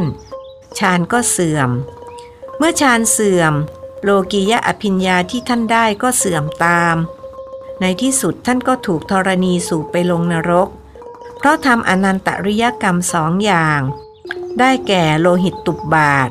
คือทำร้ายพระพุทธเจ้าจนถึงยังพระโลหิตให้ห่อขึ้น อย่างหนึ่ง อีกอย่างหนึ่งได้แก่สังฆเพศ คือทำสงให้แตกจากกัน ท่านเจ้าขุนถามพระนวกะว่า อนันตริยกรรมมีกี่อย่าง รูปไหนตอบได้ช่วยตอบด้วย เงียบไม่มีเสียงตอบจากพระนวกะ อาจจะไม่อยากตอบทั้งที่รู้ หรืออยากตอบแต่ไม่รู้ก็เป็นได้โยมอายุเจ็ดสิบรอจังหวะอยู่ เมื่อเห็นพระคุณเจ้าท่านไม่ตอบ จึงยกมือขึ้น แล้วตอบว่า มีห้าอย่างครับ ได้แก่ 1. มาตุคาตฆ่ามารดา 2. ปิตุคาตฆ่าบิดา 3. อรหันตคาตฆ่าพระอรหันต์ 4. โลหิตตุบบาท และ 5. สังฆเพศ ข้อ 4 กับข้อ 5 หลวงพ่อแปลให้แล้ว ผมจึงไม่ต้องแปลครับ เขาชี้แจงเสร็จสับ ดีมากอาตมาขออนุโมทนา เอาละทีนี้อาตมาก็จะขอถามอีกสักข้อหนึ่งว่า ในประวัติศาสตร์พระพุทธศาสนา ใครที่ทำอนันตริยกรรมมากที่สุด คือมากกว่าที่พระเทวทัตทำท่านเจ้าคุณวัยใกล้ 61 ต้องการทดสอบโยมวัย 70 ว่า จะรู้มากน้อยเพียงใด เท่าที่ผมทราบดูเหมือนจะเป็นพระมหาเทวะ ชาวเมืองมัทุรา ต่อมาได้ย้ายไปอยู่เมืองปาตาลีบุตร ซึ่งเป็นเมืองหลวงของชมพูทวีปในเวลานั้น พระมหาเทวะทำอนันตริยกรรมถึงสี่อย่าง ยกเว้นข้อสี่ที่ท่านไม่ได้ทำเพราะตอนนั้นพระพุทธเจ้าปรินิพานแล้ว ท่านก็เลยทำไม่ครบห้าอย่างหากก็ถือว่าท่านทำอนันตริยกรรมมากที่สุดในประวัติศาสตร์พระพุทธศาสนา ผมตอบอย่างนี้ถูกไหมครับ ถูกต้อง เพราะฉะนั้นคนที่บาปมากกว่าพระเทวทัตก็คือพระมหาเทวะ ซึ่งมีชีวิตอยู่ในสมัยพระเจ้ากาลาโศก ประมาณพศหนึ่งร้อยแล้วท่านเจ้าคุณจึงพูดกับพระนวกะว่า เอาละทีนี้ก็มาพูดถึงเรื่องสมถภาวนาและวิปัสสนาภาวนากันต่อ ก็อย่างที่ผมบรรยายไปแล้วว่า สมถภาวนามีมาตั้งแต่ก่อนพุทธกาล พวกโยคีพวกฤาษีชีไพรที่ได้ฌาน ได้โลกียะอภิญญา เหาะเหินเดินอากาศได้ แต่พอฌานเสื่อม อภิญญาก็หาย เมื่อตายไปตกนรกกันก็มาก ผมถึงบอกว่า สมถภาวนายังดับทุกข์ไม่ได้ แต่ถ้าเอาสมถภาวนามาเป็นบาดฐานของวิปัสสนาภาวนา ก็สามารถบรรลุนิพพาน ดับทุกอย่างถาวรได้ เหมือนหลวงพ่อสดที่ผมได้บรรยายมาแล้ว แต่ในยุคพระเวสสันดรยังไม่มีวิปัสสนาภาวนาใช่ไหมครับ โยมคนเดิมถาม ทั้งที่รู้คำตอบดีอยู่แล้ว แต่ถามเพราะอยากมีส่วนร่วม ถูกแล้ว ระเวสสันดรท่านก็ได้ฌาน เมื่อไปอุบัติเป็นสันดุสิทธิเทพบุตรอยู่ในสวรรค์ชั้นดุสิตแล้ว ครั้นถึงเวลาจึงมาอุบัติในโลกมนุษย์เป็นเจ้าชายสิทธัตถะ และเป็นชาติสุดท้าย จะไม่มีชาติต่อไปอีก ท่านเจ้าคุณถามโยมคนเดิมว่า ก่อนที่เจ้าชายสิทธัตถะจะตรัสรู้ วิปัสสนาภาวนามีแล้วหรือยัง โยมตอบอาตมาสิ คนอยากมีส่วนร่วมรู้สึกสมหวัง จึงตอบอย่างแคล่วคล่องว่องไวว่า ยังไม่มีครับ มีแต่สมถภาวนา เจ้าชายสิทธัตถะทรงศึกษาสมถภาวนาในสำนักของท่านอาลาลดาบทกาลามาโคตจนได้ฌานที่เจ็ดหรืออรูปฌานที่สามชื่ออากินจัญญายตนะฌานมีความรู้เท่ากับท่าน ท่านจึงชวนให้อยู่ในสำนักเพื่อเป็นอาจารย์สอนผู้อื่นต่อไป แต่เจ้าชายสิทธัตถะเห็นว่าไม่ใช่ทางตรัสรู้ จึงปฏิเสธ และเสด็จแสวงหาครูอาจารย์ต่อไป ในเวลาต่อมาได้เสด็จไปศึกษาในสำนักของท่านอุทธกะดาบทรามบุตร ซึ่งสำเร็จฌานที่ 8 หรืออรูปฌานที่ 4 ชื่อเนวสัญญานาสัญญายตนาฌานอันเป็นความรู้สูงสุดของยุคนั้น จ้าชายสิทธัตถะทรงศึกษาในสำนักนี้ไม่นาน ก็สำเร็จฌานที่ 8 และทรงปฏิเสธ เมื่อท่านอุทกะดาบทรามบุตร ชวนให้อยู่ในสำนัก ครั้นไม่มีผู้ที่จะสอนพระองค์ได้ เจ้าชายสิทธัตถะจึงทรงศึกษาด้วยพระองค์เอง ในที่สุดทรงค้นพบวิชาวิปัสสนาภาวนาที่ยังไม่เคยมีผู้ใดค้นพบมาก่อน วิชานี้ทำให้พระองค์ได้ตรัสรู้เป็นพระสัมมาสัมพุทธเจ้าครับ ท่านเจ้าคุณกำลังจะชมเขาว่าเก่ง ทว่าเขากลับถามท่านเสียก่อนว่า หลวงพ่อทราบไหมครับว่า หลังจากที่พระพุทธเจ้าตรัสรู้แล้ว พระองค์ทรงเปล่งอุทานว่าอย่างไร ท่านเจ้าคุณถามเขาว่ายอมว่าพระองค์ทรงเปล่งว่าอย่างไรล่ะ โยมคนเก่งตอบด้วยการอัญเชิญพระพุทธวจนะสองคาถากึ่ง มาแสดง ความว่า อเนกชาติสังสารัง สันทาวิสังอนิพิสังขหาการกังขเวสันโต ทุกขาชาติบุณปุนังขหาการกะทิโถสิ ปุณะเคหังนากาหสิ สัพพาเตผาสุกาพักคาขหากูตังวิสังคตัง วิสังขารคตังจิตตัง ตันหานังขยมัชคา โยมทราบไหมว่าพระพุทธวจนะที่โยมอัญเชิญมาแสดงนี้ อยู่ในพระไตรปิฎกเล่มที่เท่าไร ท่านเจ้าคุณต้องการลองภูมิว่าเขารู้จริงหรือรู้ปลอม อยู่ในขุทธกะนิกาย ธรรมบท พระไตรปิฎกบาลี ฉบับมหามกุฏราชวิทยาลัย เล่มที่ 25 หน้า 35ถึง36 ครับ ข้อที่เท่าไรจำได้หรือเปล่าถ้าจำไม่ได้อัตมาจะบอกให้ ข้อ 21 ครับ ที่ผมไม่บอกเพราะต้องการให้หลวงพ่อถามอ๋ออย่างนั้นหรอกหรือ ท่านกำลังจะถามเขาว่า ยายจึงเก่งนัก พระลูกวัดเจ้าเก่าก็ถามขึ้นว่า พระอาจารย์ครับ กระผมอยากทราบว่า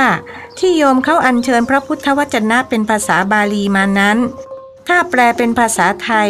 จะว่าอย่างไร เพราะกระผมไม่เคยเรียนบาลีครับ ท่านถามพระนวกะด้วยกันว่า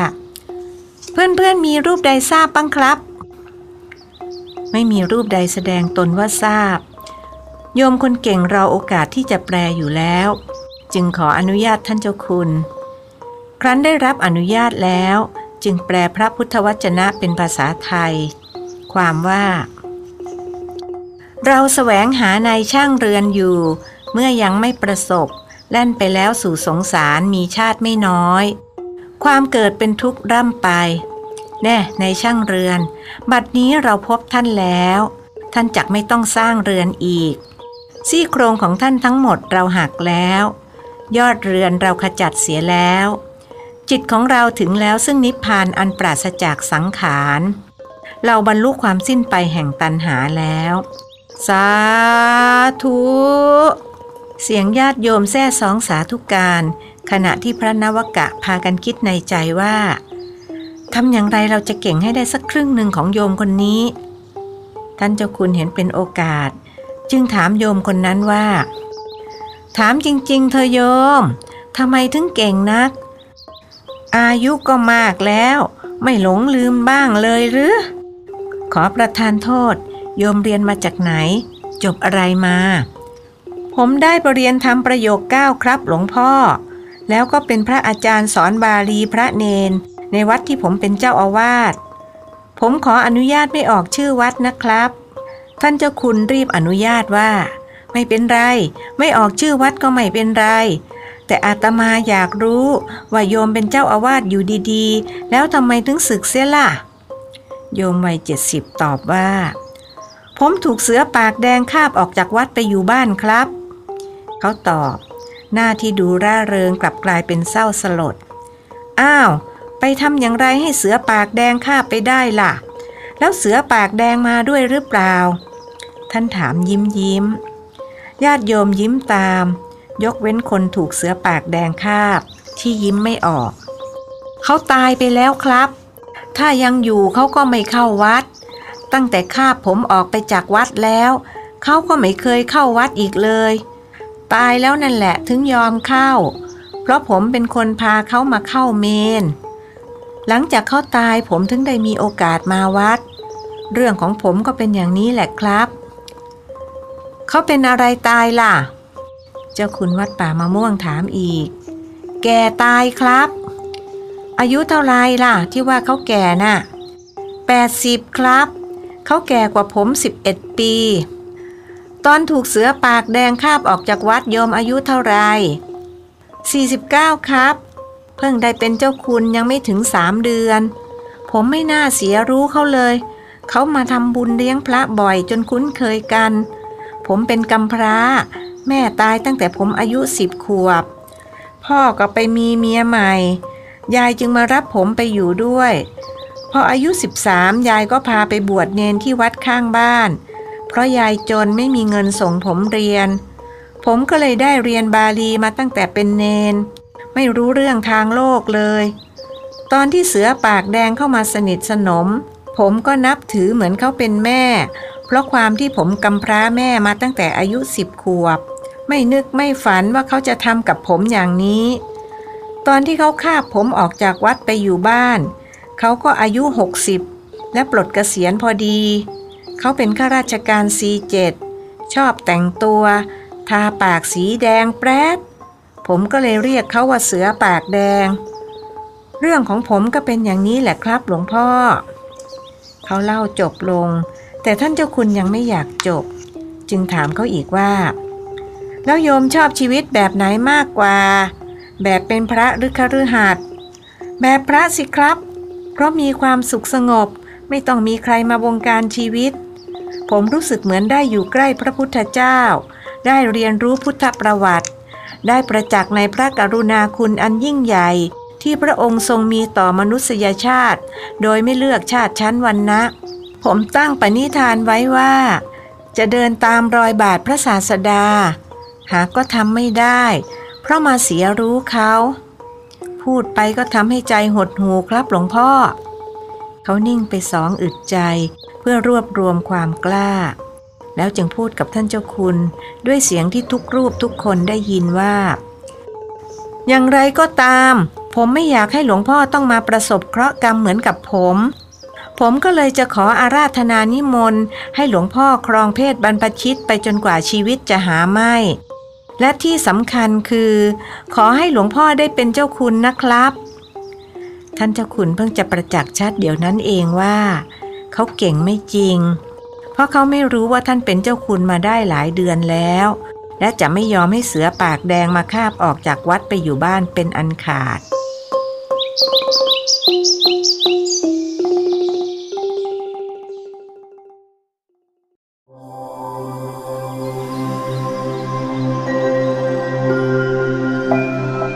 ธรรมนิยายชุด สัตว์โลกย่อมเป็นไปตามกรรม เรื่องที่ 6 บทที่ 21 50 ปีสุขสมอุดมมาศวันพุธแรมเก้าข้ามเดือน 8 ปีมะเสงพลโทสมคิดจงพยุหะ เจ้ากรมยุทธศึกษาทหารบก ได้มาเป็นประธานวางศิลาฤกษ์ศาลาสุธรรมภาวนา โดยมีพันโทหญิงวีนา ตุงคสวัสดิ์ เป็นผู้ถือพานเข้าตอกดอกไม้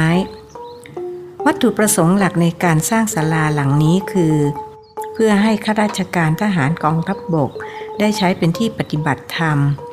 เพราะทหารได้ชื่อว่าเป็นรั้วของชาติ หากทหารมีคุณธรรมประจำใจ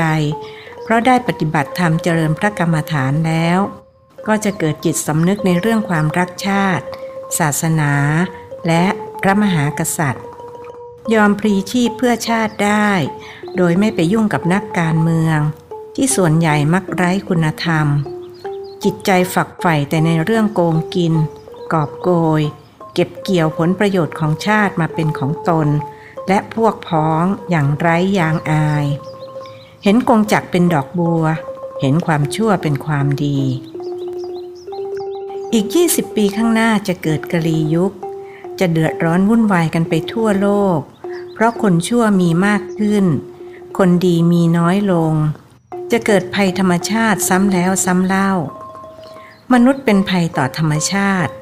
ทำลายธรรมชาติเพราะความโง่เขลาไม่รู้คุณ หวังแต่จะได้ถ่ายเดียว อีกไม่นานธรรมชาติก็จะคืนภัยมาให้มนุษย์ เมื่อถึงเวลานั้น มนุษย์ก็ต้องรับกรรมอย่างไม่มีทางหลีกเลี่ยงได้ แม้จะมีเงินทองที่กอบโกยโกงกินมาเป็นร้อยล้านพันล้าน ก็ไม่อาจนำเงินทองที่ได้มาโดยมิชอบนั้น ปกป้องคุ้มครองตนให้พ้นกรรมที่ทำไว้ได้เลย นอกจากให้ข้าราชการทหารกองทัพบบก ใช้เป็นที่ปฏิบัติธรรมแล้วศาลาสุธรรมภาวนายังจะเป็นที่ปฏิบัติธรรมของข้าราชการ ตลอดจนหน่วยงานต่างๆ ทั้งภาครัฐและภาคเอกชน คนที่มีบุญจึงจะมาปฏิบัติเพื่อขัดเกลากิเลส จะได้เกิดปัญญาแก้ไขปัญหาชีวิตได้ เมื่อแก้ไขปัญหาชีวิตได้แล้ว ก็จะช่วยแก้ปัญหาของชาติบ้านเมือง ที่คนไร้ศีลสิ้นธรรมสร้างขึ้นมา ถ้าแก้ไม่ได้ อย่างน้อยก็จะทำใจได้ ในอนาคตคนดีจะมีทุกข์มีปัญหากันมาก เมื่อมีปัญหาก็หันหน้าเข้าวัด หอประชุมภาวนากรศรีทิพา และศาลาสุธรรมภาวนา จะมีคนดีเข้ามาปฏิบัติ ไม่มีวันว่างเว้น เดือนเมษายนปี 2533ศาลาสุธรรมภาวนาเปิดรับคณะข้าราชการทหารบก เข้ามาปฏิบัติธรรมเป็นครั้งแรก ปกติข้าราชการทหารบกพากันมาปฏิบัติธรรมที่วัดนี้ปีละครั้ง ที่หอประชุมภาวนากรศรีที่พา เมื่อมีศาลาปฏิบัติเพิ่มขึ้นอีกหนึ่งหลัง จึงจัดปีละสองครั้ง เพราะไม่ต้องรอคิวนานเหมือนแต่ก่อน ต้นปี 2534 ท่านเจ้าคุณเจ้าอาวาสวัดป่ามะม่วง ได้เดินทางไปเยี่ยมนายพลลีที่เชียงใหม่ โดยมีนายสมชายเป็นคนขับรถตู้พาไป มีลูกศิษย์จากลบบุรีที่เคยเป็นทหารเอกของท่าน สมัยที่ท่านเป็นแม่ทัพใหญ่ ติดตามไปสามคน เป็นหญิงล้วน เพราะในชาตินั้นเป็นคนเจ้าชู้ เมียมาก ชาตินี้จึงมาเกิดเป็นผู้หญิง ด้วยเหตุที่เศษกรรมจากชาตินั้นมาให้ผล เมื่อลูกศิษย์ทางเชียงใหม่รู้ก็พากันมากราบท่านที่บ้านนายพลลีวัตถุประสงค์ในการมาเยี่ยมนายพลลีก็เพื่อจะมาอนุโมทนาขอบคุณ ที่เขาได้ร่วมปกป้องผืนแผ่นดินไทย แถบชายแดนภาคเหนือ ไว้ให้คนไทย ทั้งที่เขาไม่ได้เป็นคนไทย เรื่องมีอยู่ว่า เมื่อสิบกว่าปีมาแล้ว ลูกศิษย์กรรมฐานคนหนึ่งของท่าน ชื่อนางสาวชวีวันชัยศิริ เป็นลูกสาวของนายพลลี ได้มาปฏิบัติธรรมที่วัดป่ามะม่วง เป็นเวลา 15 วันและได้เล่าเรื่องราวต่างๆ ที่เกิดขึ้นกับครอบครัวของเธอ ให้ท่านฟังว่า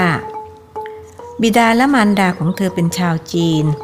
เกิดในมณฑลยูนนาน ที่คนไทยรู้จักในนามจีนฮ่อซึ่งเป็นชนกลุ่มน้อยของมณฑลยูนนาน ความจริงแล้วชาวจีนฮ่อเป็นชาวฮั่น ซึ่งเป็นจีนกลุ่มใหญ่ที่อยู่ในประเทศจีน บิดาของเธอเป็นทหารยศนายพลของรัฐบาลก๊กมินตั๋ง สมัยรัฐบาลของประธานาธิบดีเจียงไคเชก หลังจากที่คอมมิวนิสต์ได้ยึดครองประเทศจีนแล้วนายพลลีได้นำกองกำลังทหาร ซึ่งมีทั้งอาสาสมัครและชาวบ้าน หนีออกมาจากประเทศจีน โดยเดินเท้าข้ามแม่น้ำและภูเขาเข้ามาถึงประเทศพมา่า และมาอาศัยอยู่ระหว่างตะเข็บชายแดนไทยพมา่า ประมาณปีพศ 2514 กองทัพของนายพลลีมีโอกาสเข้าร่วมกับกองกำลังทหารไทย ต่อสู้กับคอมมิวนิสต์ลาว เวียดนาม และแม้วแดง ที่ดอยยาวและดอยผาหม่น อันเป็นชายแดนระหว่างไทยกับลาว ซึ่งในเวลานั้นขึ้นอยู่กับอำเภอเชียงของ จังหวัดเชียงราย ปัจจุบันเป็นที่รู้จักกันในชื่อดอยผาตั้ง เพิ่งจะแยกเป็นกิ่งอำเภอเวียงแก่นได้ไม่นานมานี้การต่อสู้ครั้งนั้นดุเดือดและรุนแรงมาก ใช้เวลาห้าปีจึงสงบ นายพลดีได้รับพระมหากรุณาธิคุณจากพระบาทสมเด็จพระเจ้าอยู่หัว และสมเด็จพระนางเจ้า พระบรมราชินีนาถให้เข้าเฝ้าเมื่อวันที่ 19 กรกฎาคม 2514 และได้ทูลกล้าวทูลกระหม่อมถวายหินจากหน้าผาในสมรภูมิรบ แด่พระบาทสมเด็จพระเจ้าอยู่หัว ซึ่งมีความหมายว่า ท่านได้ต่อสู้กับข้าศึกจนได้รับชัยชนะนำแผ่นดินนี้กลับคืนมาถวายพระองค์ ต่อจากนั้นอีกหลายปี ท่านได้มีโอกาสช่วยทหารไทยต่อสู้กับคอมมิวนิสต์ที่เขาค้อ จังหวัดเพชรบูรณ์ เป็นเวลาสามเดือน และได้รับชัยชนะอย่างงดงาม ในเวลาต่อมาได้เกิดเหตุการณ์ร้ายขึ้นกับครอบครัวของนายพลลี ผู้มีคุณธรรมประจำใจ คือความกตัญญูกะตะเวที รู้คุณแผ่นดินถิ่นอาศัย ที่แม้จะไม่ใช่ถิ่นเกิดของท่าน เรื่องก็คือ ทหารคนสนิทของท่านสามคน ที่หอบหิ้วกันมาจากประเทศจีน ได้ติดต่อกับชนกลุ่มน้อยของพมา่า ชื่อจางซีฟู หรือที่รู้จักกันในนามของขุนสา ผู้ค้าฝิ่นและยาเสพติดจนทำให้ตัวเองร่ำรวยล้นฟ้า แต่ฆ่าคนอื่นให้ตายทั้งเป็นขุนสาทำให้คนไทยทั้งเด็กและผู้ใหญ่ต้องกลายเป็นทาสยาเสพติด สังคมไทยอ่อนแอลง ซึ่งมาจากการกระทำของคนไทยด้วยกันเอง เพราะจะโทษขุนสาข้างเดียวนั้นไม่ได้ ต้องโทษคนไทยใจชั่วตัวร้ายที่นรกส่งมาเกิด คนพวกนี้ไม่ได้คิดถึงบุญคุณของแผ่นดิน ลดตัวลงไปสยบอยู่ใต้ฝ่าเท้าขุนสา ด้วยการร่วมค้ายาเสพติด ไม่คิดถึงความเสียหายที่เกิดขึ้นกับเยาวชนของชาติทำร้ายทำลายคนไทยด้วยกัน ไม่นานคนพวกนี้ก็ต้องถูกกวาดต้อนไปลงนรกอีก ทหารคนสนิทสามคนของนายพลลี ซึ่งกลายเป็นคนอักตันยูต่อผู้มีพระคุณ ได้ร่วมมือกับขุนสาวางแผนจะฆ่านายพลลี โดยมีค่าตัวถึงสามล้านบาทต่อคน หากแผนการชั่วร้ายสำเร็จเสร็จสิ้น แผนการของขุนสาคือ คอยติดตามสอดแนมและหาโอกาสที่จะกำจัดนายพลลี แต่คนเหล่านั้นไม่มีโอกาสฆ่าชีวิตของนายพล ผู้มีความกตัญญูต่อแผ่นดินถิ่นอาศัย แม้จะพยายามอยู่หลายครั้งหลายหน หากก็ล้มเหลวทุกครั้ง มีอยู่ครั้งหนึ่งได้นำระเบิดไปวางไว้ที่หน้าบ้านของท่าน บังเอิญท่านไปพบแพทย์ที่กรุงเทพ โดยลูกสาวคือนางสาว ชวีวันเป็นคนพาไป ภรรยาของท่านเฝ้าบ้านกับหลานสาว อายุสองขวบ และหลานชายอายุแปดเดือน แรงระเบิดทำให้บ้านสั่นสะเทือน ข้าวของแตกหักเสียหาย แต่ภรรยาและหลานทั้งสองของท่านก็รอดปลอดภัยมาได้ เพราะคนดีผีคุ้ม นอกจากนี้แรงระเบิดยังทำให้รั้วของเพื่อนบ้านเสียหาย ทว่าไม่มีผู้ใดได้รับอันตรายแต่ประการใด เหตุการณ์ครั้งนั้นเกิดขึ้นเมื่อวันที่ 11 มีนาคม 2527 ขุนสาคงจะผิดหวังมาก ที่แผนการล้มเหลวอีกครั้ง กระนั้นเขาก็เล่นละครด้วยการส่งจดหมายแสดงความห่วงใยมายังนายพลลี ดังข้อความตอนหนึ่งว่า ใครนะที่ทำกับท่านได้ถึงขนาดนี้ ผมยังสำนึกในบุญคุณที่ท่านเคยช่วยเหลือ ผมไม่เคยลืมเลย ท่านเป็นคนดีมีเมตตา ผมมั่นใจว่า วันหนึ่งทางเจ้าหน้าที่ตำรวจไทยจะต้องจับได้ว่า ใครเป็นผู้กระทำ หากท่านมีอะไรจะให้ผมรับใช้ ขอให้บอก ผมยินดีรับใช้ท่านเสมอ ก่อนจะมาเป็นราชาค้ายาเสพติดที่ร่ำรวยมหาศาล ขุนสาเคยเป็นคนจนๆคนหนึ่งในชนกลุ่มน้อย มีสมบัติคือม้าสองตัวที่รับจ้างบรรทุกของสำหรับข้ามไปฝั่งพมา่า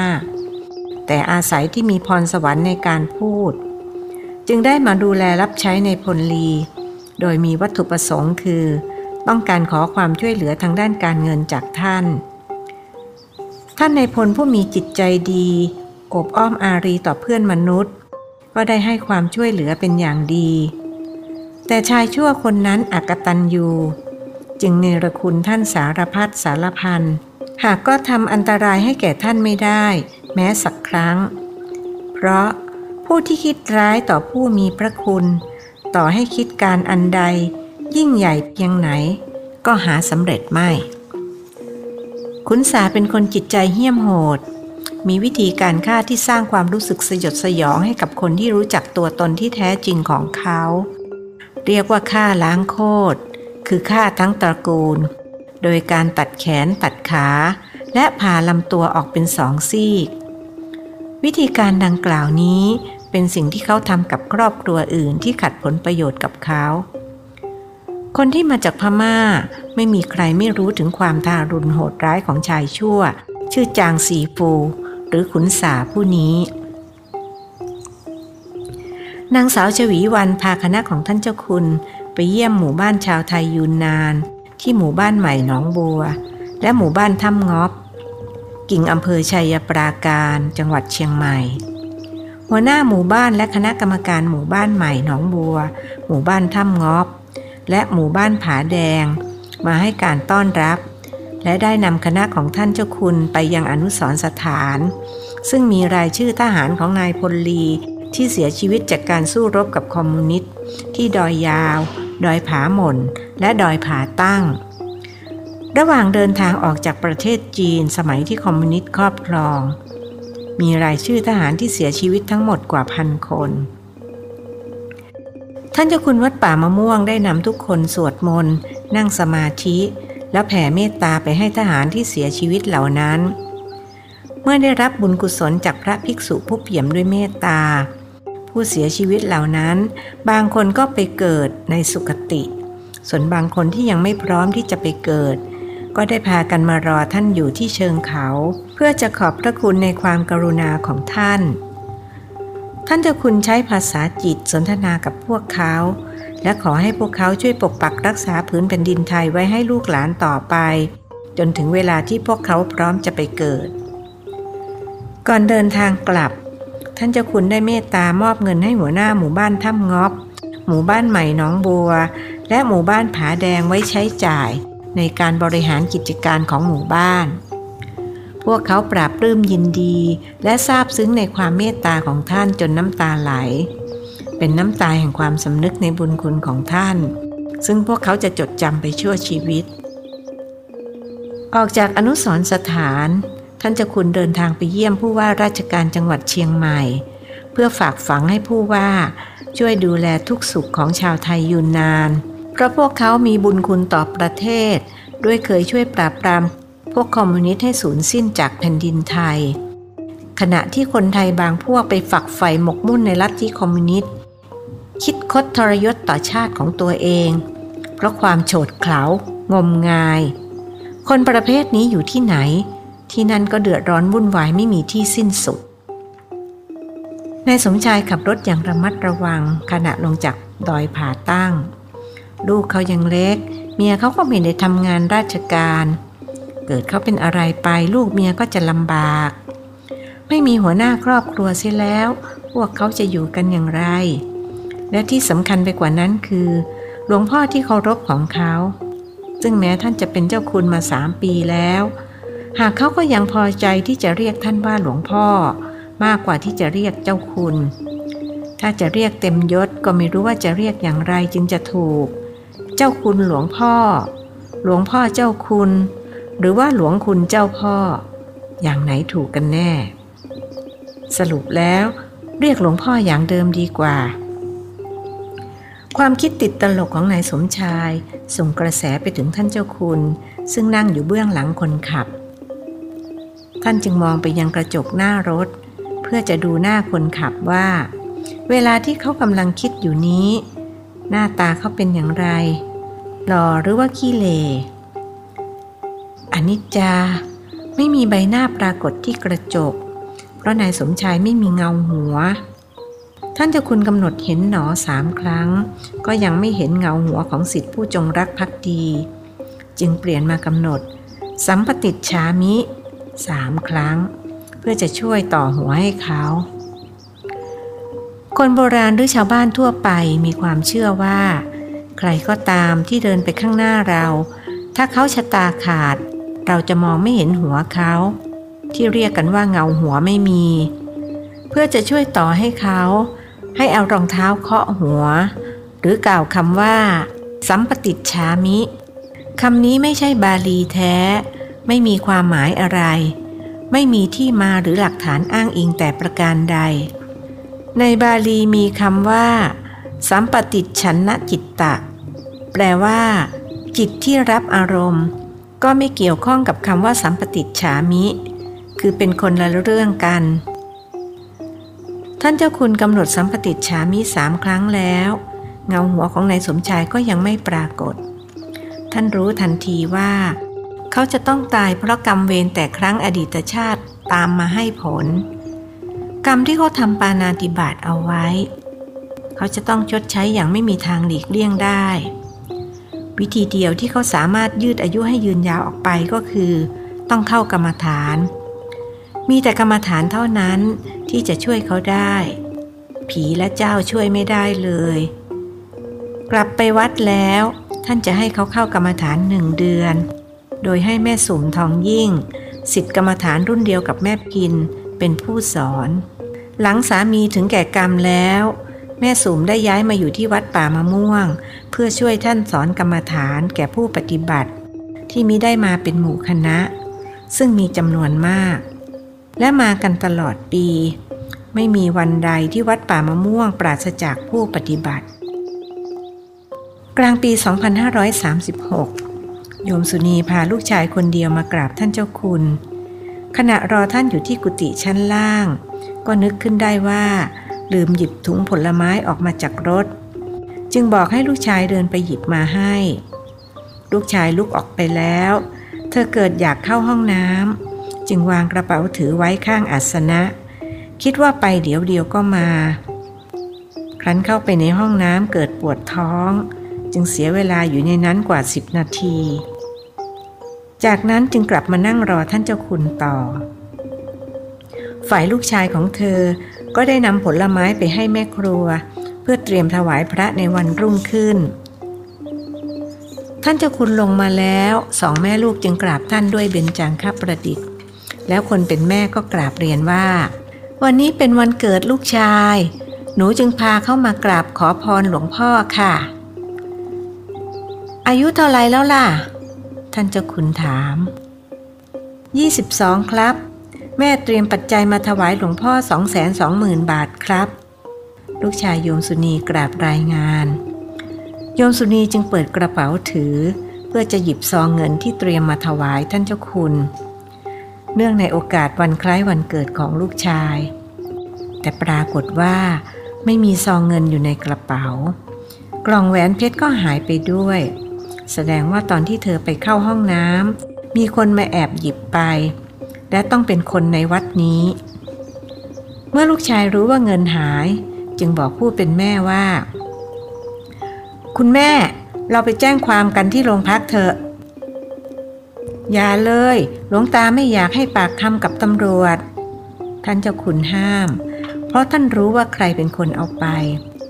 ท่านคิดไม่ถึงว่าเด็กที่ท่านเลี้ยงมาตั้งแต่ยังแบเบาอย่างในแดง นอกจากเอาดีไม่ได้แล้ว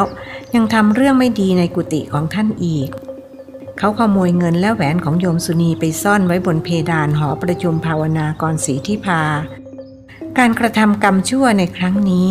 จะส่งผลให้เขาต้องตายในอีกหกเดือนข้างหน้า หากโยมสุนีแจ้งตำรวจ เขาก็จะไปตายในคุก แล้วจะทำให้เสียชื่อวัดป่ามะม่วง ว่าเลี้ยงโจรไว้ ผมกับคุณแม่จะเป็นคนให้ปากคำเองครับ ลูกชายโยมสุนีกราบเรียน เขารู้สึกโกรธแค้นเจ้าขโมยคนนั้น จะให้มันติดคุกหัวโตไปเลยหลวงตาขอบินทบาทนะ หนูไม่ต้องแจ้งความหลวงตาสัญญาว่าจะจับคนขโมยได้ภายในหกเดือน เอาอย่างนี้ก็แล้วกัน เดี๋ยวหลวงตาจะหาเงินมาใช้คืนหนู ส่วนแหวนก็จะตามมาคืนให้ได้ ไม่เป็นไรค่ะหลวงพ่อ ถือเสียว่าลูกชายถวายเงินหลวงพ่อก็แล้วกัน หลวงพ่อไม่ต้องถามมาคืนหนู ถ้าอย่างนั้นหนูกับลูกขอกราบนมัสการลาค่ะ สองแม่ลูกกราบลาท่านเจ้าคุณ แล้วพากันเดินไปที่รถ ท่านเจ้าคุณมองตามจนคนทั้งสองขึ้นรถและขับออกไปจากวัด ท่านนึกสมเพศเวทนาในแดงที่เกิดมาทั้งทีเอาดีไม่ได้ เขาทำให้โยมสุนีและลูกชายไม่พอใจที่ท่านไม่ให้ไปแจ้งความ ตอนเย็นของวันที่ 29 ธันวาคม พศ 2536 นายแดงขี่รถเครื่องคันใหม่เอี่ยมออกจากวัด เพื่อจะไปซื้อเสื้อผ้าในตัวจังหวัดสิงห์บุรีมะรืนนี้เขาจะมีเสื้อผ้าใหม่ใส่ส่งท้ายปีเก่า โชคดีที่โยมสุนีวางกระเป๋าถือไว้ตอนไปเข้าห้องน้ำ เขาจึงถือโอกาสได้เป็นเจ้าของรถเครื่องคันนี้ และอีกไม่กี่นาทีข้างหน้า ก็จะได้เสื้อผ้าสวยๆ มาใส่ส่งท้ายปีเก่าต้อนรับปีใหม่ ชายหนุ่มคิดอย่างมีความสุข พลางเร่งเครื่องให้แรงขึ้น เพื่อจะได้ถึงตัวจังหวัดเร็วๆ แต่แล้วเขาก็ถูกรถบรรทุกชนอย่างแรง จนกระเด็นตกจากรถ หัวฟาดพื้นขาดใจตายในทันที ท่านเจ้าคุณให้ตั้งศพสวดพระอภิธรรมในคืนนั้น วันรุ่งขึ้นทำบุญเลี้ยงพัตตาหารเพนพระ จากนั้นจึงชาปนากิจ จะได้ไม่เป็นผีข้ามปี เป็นอันว่านายแดงจบชีวิตลงอย่างไม่สวยงาม ทั้งที่อยู่กับท่านเจ้าคุณผู้มีแต่ความดีงาม อยู่มานานเกือบ 30 ปีเท่ากับอายุของเขาทว่ามิได้ซึมซับความดีงามของท่านมาแม้แต่น้อย จึงจัดอยู่ในบุคคลประเภทตะโมตะมะปะรายโน สมภารวัดป่ามะม่วงตั้งปณิธานไว้ ตั้งแต่พบหลวงพ่อในป่าที่จังหวัดขอนแก่น สมัยที่ท่านบวชใหม่ ๆ ว่า ท่านจะต้องคืนของดีให้ขอนแก่น และท่านก็ได้ทำตามปณิธานที่ตั้งไว้ คือการสร้างศูนย์ปฏิบัติธรรมสวนเวรุวันขึ้น โดยเริ่มต้นจากที่ดินสิบไร่ ที่รองศาสตราจารย์ ดรลำไยโกวิทยากร อาจารย์คณะเกษตรศาสตร์ มหาวิทยาลัยขอนแก่น เป็นผู้ถวาย ช่วงที่ท่านเดินทางไปดูแลเรื่องการก่อสร้าง โดยมีนายสมชายเป็นคนขับรถพาไป ท่านได้แวะเยี่ยมพ่อแม่ในอดีตชาติ ซึ่งเป็นชาวซิก จากประเทศอินเดียมาตั้งรกรากอยู่ในประเทศไทย โดยเปิดร้านขายผ้าอยู่ที่อำเภอบ้านไผ่ ท่านได้มอบเงินจำนวนสองหมื่นบาทให้ครอบครัวนี้เป็นการตอบแทนบุญคุณ ท่านจะไม่กลับมาเกิดในโลกมนุษย์อีก จึงตั้งใจใช้หนี้มนุษย์ให้หมด จะได้ไม่มีหนี้สินติดตัวไปในปรโลกนายแดงตายจากไปยังไม่ทันถึงสองเดือน นายสมชายก็มาตายจากอีก การจากไปของนายสมชายเป็นการสูญเสียครั้งยิ่งใหญ่สำหรับเจ้าอาวาสวัดป่ามะม่วง เพราะเขาเป็นสิทธิ์ก้นกุฏิที่ใกล้ชิดสนิทสนม เป็นสิทธิ์ร่วมทุกข์ร่วมสุข มีความฉลาดหลักแหลมในการแก้ปัญหาเฉพาะหน้า ข้อเสียมีอย่างเดียวคือ เขาห่วงคนอื่นมากกว่าห่วงตัวเอง กล่าวคือ เมื่อกลับจากเชียงใหม่คราวนั้นแล้ว เขาก็ไม่ยอมเข้ากรรมฐานตามที่ท่านแนะนำเหตุเพราะห่วงลูกห่วงเมีย กลัวลูกเมียจะลำบาก หากเขาจากบ้านมาอยู่วัดเป็นเวลาหนึ่งเดือน จึงผัดวันประกันพุ่งเรื่อยมา เพราะชะล่าใจว่าท่านช่วยเขาได้ แต่ในความเป็นจริงแล้ว ไม่มีใครช่วยใครได้ เพราะสัตว์โลกย่อมเป็นไปตามกรรม เย็นวันที่ 13 กุมภาพันธ์ พศ 2537 หลังจากปฏิบัติหน้าที่ อันเป็นกิจวัตรประจำวันเสร็จสิ้นลง เขาจึงขับรถออกจากวัดป่ามะม่วงเพื่อกลับบ้าน ขับด้วยความเร็วอันเป็นปกตินิสัย ลืมไปว่าหลวงพ่อของเขาไม่ได้นั่งอยู่ในรถด้วย เมื่อรถแล่นเข้าถนนสายบางงาปักบาง ถูกคนเมาที่ขี่รถจักรยานตัดหน้า เขาเหยียบเบรกจนตัวโกง รอยเบรกยาวหลายสิบเมตร คนเมารอดชีวิตมาได้อย่างหมุดบิด ขณะที่ตัวเขาถูกแรงเหวี่ยงกระเด็นออกมาจากรถ ตกลงบนพื้นถนนคอหักสำนึกสุดท้ายที่เขาบอกตัวเองคือ รู้อย่างนี้เชื่อหลวงพ่อสักก็ดี แล้วเขาจึงไปหาท่าน ไม่สนใจรถกระบะที่นอนแอ้งแม้งอยู่ข้างถนน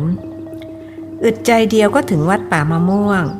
เขารายงานท่านเจ้าคุณว่าเกิดอะไรขึ้น จากนั้นจึงกราบลาด้วยข้อความว่า ผมจะไปหาแม่ใหญ่ ขอให้ช่วยสอนกรรมฐาน แม่ใหญ่ก็คือโยมสุ่มทองยิ่ง ท่านเจ้าคุณเย้าลูกศิษย์ที่ชีวาวอดวายกลายเป็นผีว่าข้าก็ไม่รู้เหมือนกัน ว่าโยมสุ่มแกจะยอมสอนผีหรือเปล่า ที่ข้ารู้ก็คือ พอเองตาย เมียเองก็จะมีเมียใหม่ข้าเคยพูดอย่างนี้มาหลายปีแล้ว เองจำได้หรือเปล่า ผมไม่จำหรอกครับ แล้วผมก็ไม่หึงด้วย เขาจะมีผัวใหม่หรือเมียใหม่ก็เป็นเรื่องของเขา แต่ผมยังห่วงหลวงพ่อ ไม่มีผมเสียแล้วหลวงพ่อคงลำบาก พูดมาถึงตรงนี้ ผีในสมชายก็ร้องไห้ เพราะความเป็นห่วงหลวงพ่อที่เคารพ เองไม่ต้องห่วงข้าหรอก เอาเถอะข้าจะให้เมียเองมาทำงานแทนเอง งานไหนที่เองเคยทำข้าก็จะให้เขาทำ ยกเว้นเรื่องการขับรถ เดี๋ยวจะมีคนมาขับให้ เขาใจเย็นกว่าเอง เอาละไปหาโยมสุ่มได้แล้ว เจ้าคุณวัดป่ามะม่วงจัดงานศพให้ในายสมชายอย่างสมเกียรติ ผิดกับงานศพนายแดง ทั้งนี้ทั้งนั้น เพราะคนทั้งสองมีคุณสมบัติทางใจต่างกันทำกรรมต่างกัน จึงได้รับผลต่างกัน งานศพนายแดงจัดขึ้นอย่างกระทันหัน เพราะท่านไม่ต้องการให้เขาเป็นผีข้ามปี คนที่มาร่วมงานมีแต่คนในวัด ไม่มีคนนอกเลย ส่วนงานศพนายสมชาย ท่านให้มีการสวดพระอภิธรรม และถวายพัตตาหารพระสงฆ์รวมเจ็ดคืนเจ็ดวัน มีคนมาร่วมงานมากมาย เพราะนายสมชายสร้างความดีไว้มาก โยมสุนีและลูกชายก็มาร่วมงาน ท่านคืนแหวนเพชรที่นายแดงขโมยไปซ่อนไว้ บนเพดานหอประชุมภาวนากรศรีที่พา ให้โยมสุนี ส่วนเงินไม่เหลือแล้ว ไม่รู้ว่าเขานำไปใช้อะไรหมด ท่านยังหวั่นใจ เกรงว่าโยมสุนีจะทวงแหวนมรกตร้อมเพชรที่ฝากท่านไว้ โยมสุนีมิรู้ดอกว่า ทันทีที่เธอลุกออกไป นางสาวต้นหลิวก็มาขอยืมแหวนวงนั้น และไม่นำมาคืนจนบัดนี้ วันที่หนึ่งมกราคม พศ 2538 โยมเสงกับโยมผ่องใสใจบุญได้ญาติมิตร ได้อัญเชิญพระพุทธศิวิไลเป็นพระพุทธรูปปางพุทธลีลา มาประดิษฐานที่หน้าศาลาสุธรรมภาวนา ส่วนหน้าหอประชุมภาวนากรศรีที่พานั้น ท่านเจ้าคุณได้อัญเชิญพระบรมรูปพระปิยมหาราช มาประดิษฐานไว้เมื่อหลายปีมาแล้ว ทำให้หอประชุมภาวนากรศรีที่พา ได้ชื่ออีกชื่อหนึ่งว่าศาลารอห้าโยมเสียงได้กราบเรียนท่านเจ้าคุณว่า สมเด็จโตไปเข้าฝันเขาให้เขาหล่อรูปสมเด็จและหลวงปู่แสงอาจารย์ของท่าน มาไว้ที่วัดป่ามะม่วง เมื่อเขาบอกว่าไม่รู้จักหลวงปู่แสง ไม่รู้ว่ารูปร่างหน้าตาเป็นอย่างไร จะไปหาดูได้ที่ไหน สมเด็จโตก็บอกเขาว่า ให้มาถามท่านเจ้าคุณวัดป่ามะม่วง ท่านเจ้าคุณบอกโยมเสงว่า ให้ไปดูรูปหล่อของหลวงปู่แสงได้ที่วัดมณีชนลขัน จังหวัดลบบุรี โยมเสงจึงนิมนต์ท่านเจ้าคุณไปดูด้วย และจะถวายพัตตาหารเพนที่บ้านใหม่ของเขา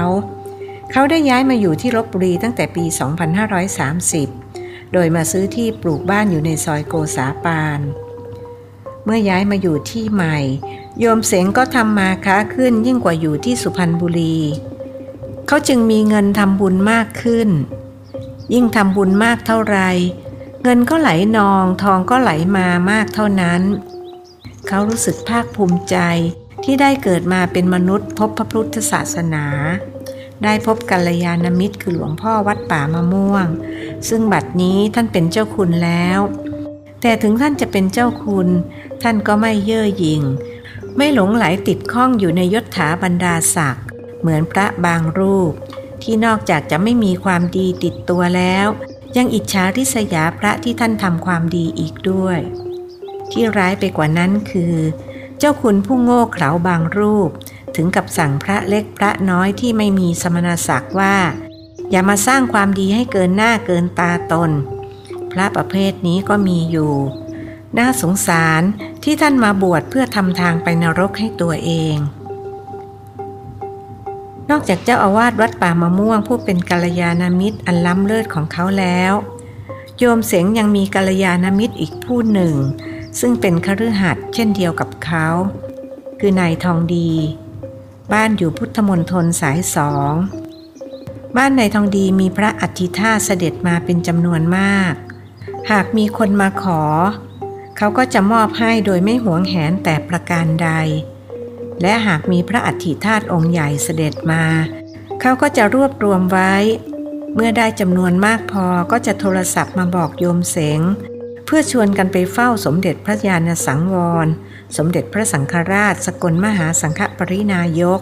ที่พระตำหนักภายในวัดบวรนิเวศ และทูลเกล้าถวายพระอัฐิธาตุสมเด็จพระสังฆราชทรงเก็บไว้ เมื่อมีภิกษุอาคันตุกะจากต่างประเทศมาเยี่ยมเยียน ก็จะประทานพระอัฐิธาตุที่นายทองดีนำมาถวายนั้น แก่ภิกษุอาคันตุกะ ปี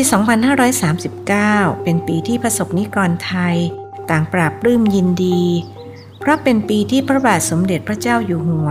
รัชกาลที่ 9 แห่งพระบรมราชจักรีวงศ์ทรงครองสิริราชสมบัติครบ 50 ปี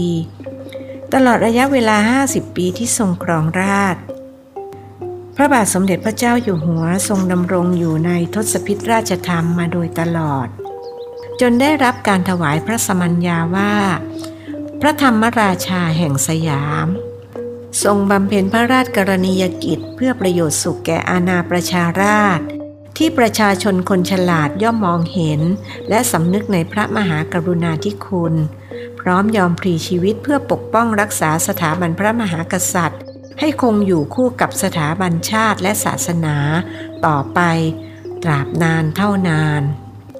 บรรดาศิลปินทั้งหลาย ได้ช่วยกันประพันธ์เพลง ภูมิแผ่นดินนวมินมหาราชาขึ้น เพื่อให้คนไทยได้รู้ได้เห็น และได้สำนึกในพระมหากรุณาธิคุณ ที่ทรงมีต่อพระสกนิกรของพระองค์ ทุกขนแห่งไม่ว่าจะเป็นหน่วยงานราชการ หรือแม้แต่ตามวัดวาอาราม คนไทยก็จะได้ยินเสียงเพลงภูมิแผ่นดิน ณวมินมหาราชา ดังก้องกระหึ่มไปทั่วทุกเขตคาม คนไทยทุกคนไม่ว่าเด็กหรือผู้ใหญ่ ไม่มีใครที่ร้องเพลงนี้ไม่ได้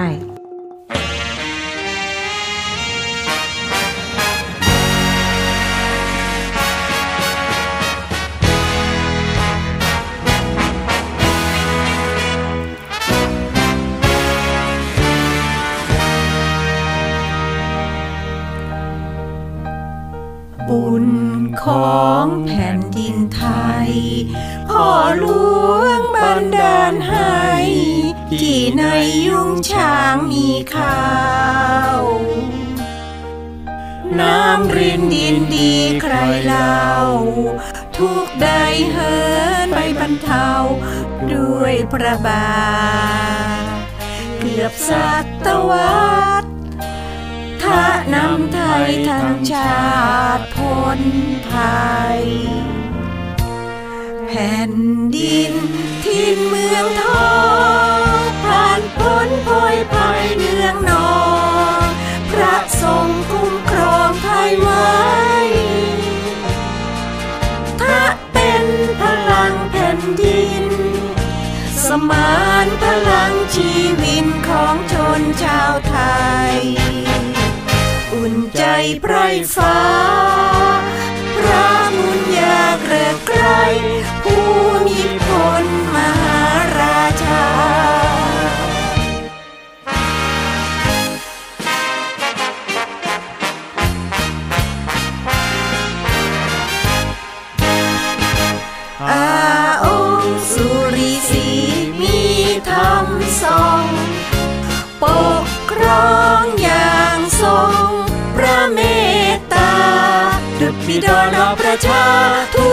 กร้อ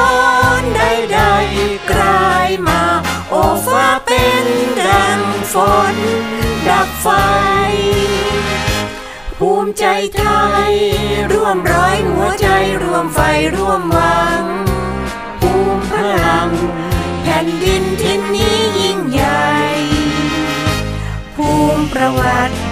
ประชาชาติภูมิพไทย ภาคภูประชาชัยภูพลังแผ่นดิน เถิดไทยนอบน้อมเถิดทูลพระเนื้อกล้าวสรานนานนาวหาไทยสุขล้ำสมจริงเปิดแผ่พิพัฒน์เพศภัยพ่ายแพ้สิ้น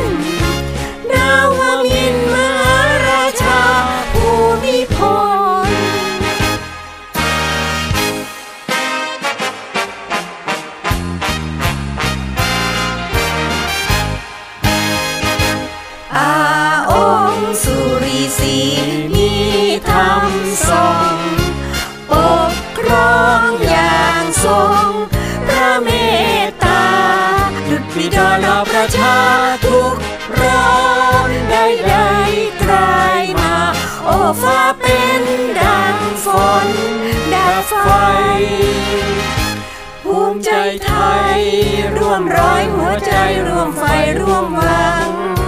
ภูมิพลัง แผ่นดินทินนี้ยิ่งใหญ่ ภูมิประวัติ ประชาชาติภูมิพไทยภาคภูมิประชาชาติภูมิพลังแผ่นดินเธอไทยนอบน้อมเธอทุกท่าน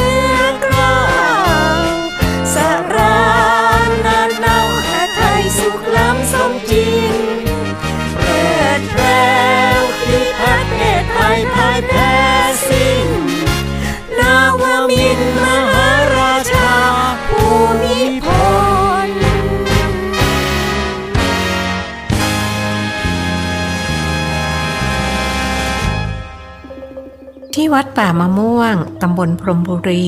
อำเภอพรมบุรี จังหวัดสิงห์บุรี เจ้าอาวาสคือพระภาวนาวิสุทธิคุณ ได้จัดกิจกรรมเพื่อถวายเป็นพระราชกุศล เนื่องในปีมหามงคล ด้วยการเจริญพระพุทธมนต์ธรรมจักรปวัตนสูตร ทุกวันที่ 9 ของเดือน เริ่มตั้งแต่วันที่ 9 มกราคม ไปจนถึงวันที่ 9 ธันวาคม พศ 2539 เวลาบ่าย2โมง ขั้นตอนในการเจริญพระพุทธมนต์ธรรมจักรปวัตนสูตร เริ่มตั้งแต่พิธีกรกล่าวคำอาเสียรวาดดังนี้ อาเสียนรวาดราชสดุดี ถวายพระพรชัยมงคล แด่พระบาทสมเด็จพระปรมินทรมหาภูมิพล อดุลยเดชขอเดชะ ฝ่าละอองทุลีพระบาท บรมนาถบพิษนริศรพระภูมิพลทรงทัน ขวัญนคร ประชากรเชิดชู และบูชา พระเดชแข็ง แสนคลังสุดช่างได้ พระคุณไทยเหลือคะเน ดังเวหา พระบารมีแผ่กว้างผางนภา พระเมตตาเปี่ยมประดุษ สมุทรไทยห้าสิบปี สุขสม อุดมมาศวันครองราช ชื่นชม สมสมัย ปวงข้าบาท พร้อมกับวัด จัดรวมใจ รำลึกในพระคุณ อุ่นกมลรวมบำเพ็ญบุญกุศลผลถวาย ขอลือสาย สุขเกษมเปรมกุศลพระโรคที่เสียดแทง แฝงสกล จงห่างพ้นอย่ามี มาบีทา ขอเดชะ พระไตรรัตน์เป็นชาติกันช่วยป้องกันอันตราย ทั้งซ้ายขวา เทพและสิ่งศักดิ์สิทธิ์ เรื่องฤทธา อารักขา พระองค์ ผู้ทรงธรรม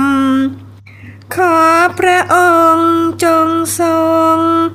พระเจริญ พระชนเกินไม่น้อย ร้อยชนำเดชะอาเสียระวาดประกาศธรรม นี้จงสำฤทธิผล บัดดลเทินด้วยกล้าวด้วยกระหม่อมขอเดชะ ข้าพระพุทธเจ้าทั้งหลาย พระภิกษุและอุบาสกอุบาสิกา วัดป่ามะม่วง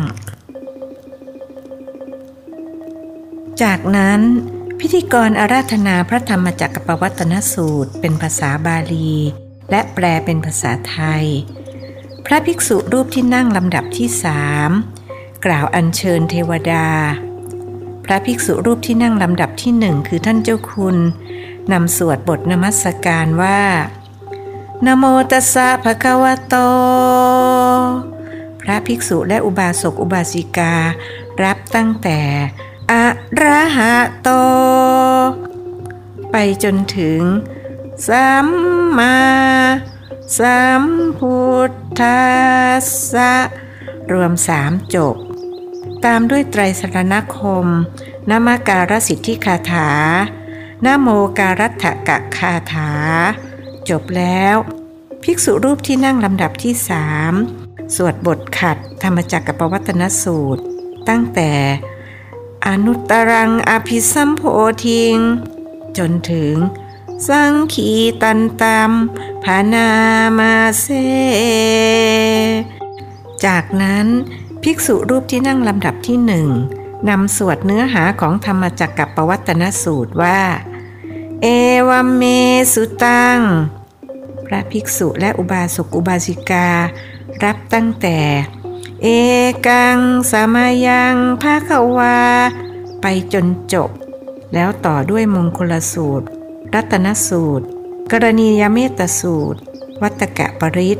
ขันธปริศทัชคะปริศอาตานาติยปริศอังคุลิมาละปริศโพชชังคปริศอภยปริศมหาการุณิโกนาโถติอาธิกาคาถา มงคลจักรวาลใหญ่ เมตตานิสังสสุตตะปาโถชยปริศอาตานาติยปริศแบบย่อ เทวตาอุยโยชนะคาถา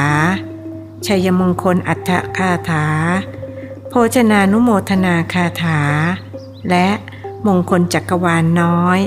เป็นลำดับสุดท้าย จากนั้นท่านเจ้าคุณพระภาวนาวิสุทธิคุณนำพระภิกษุและอุบาสกอุบาสิกา กล่าวคำถวายเป็นพระราชกุศล ดังนี้ อิทาง มหาราชภูมิพลัสสะสราชินียาโหตุ สุขิโตโหตุอโรโคโหตุ ทีคายุโกโหตุ มหาราชา ภูมิพะโล สราชินี ขอส่วนบุญนี้จงสำเร็จ แด่พระบาทสมเด็จพระเจ้าอยู่หัวภูมิพลมหาราช พร้อมด้วยสมเด็จพระนางเจ้า พระบรมราชินีนาถ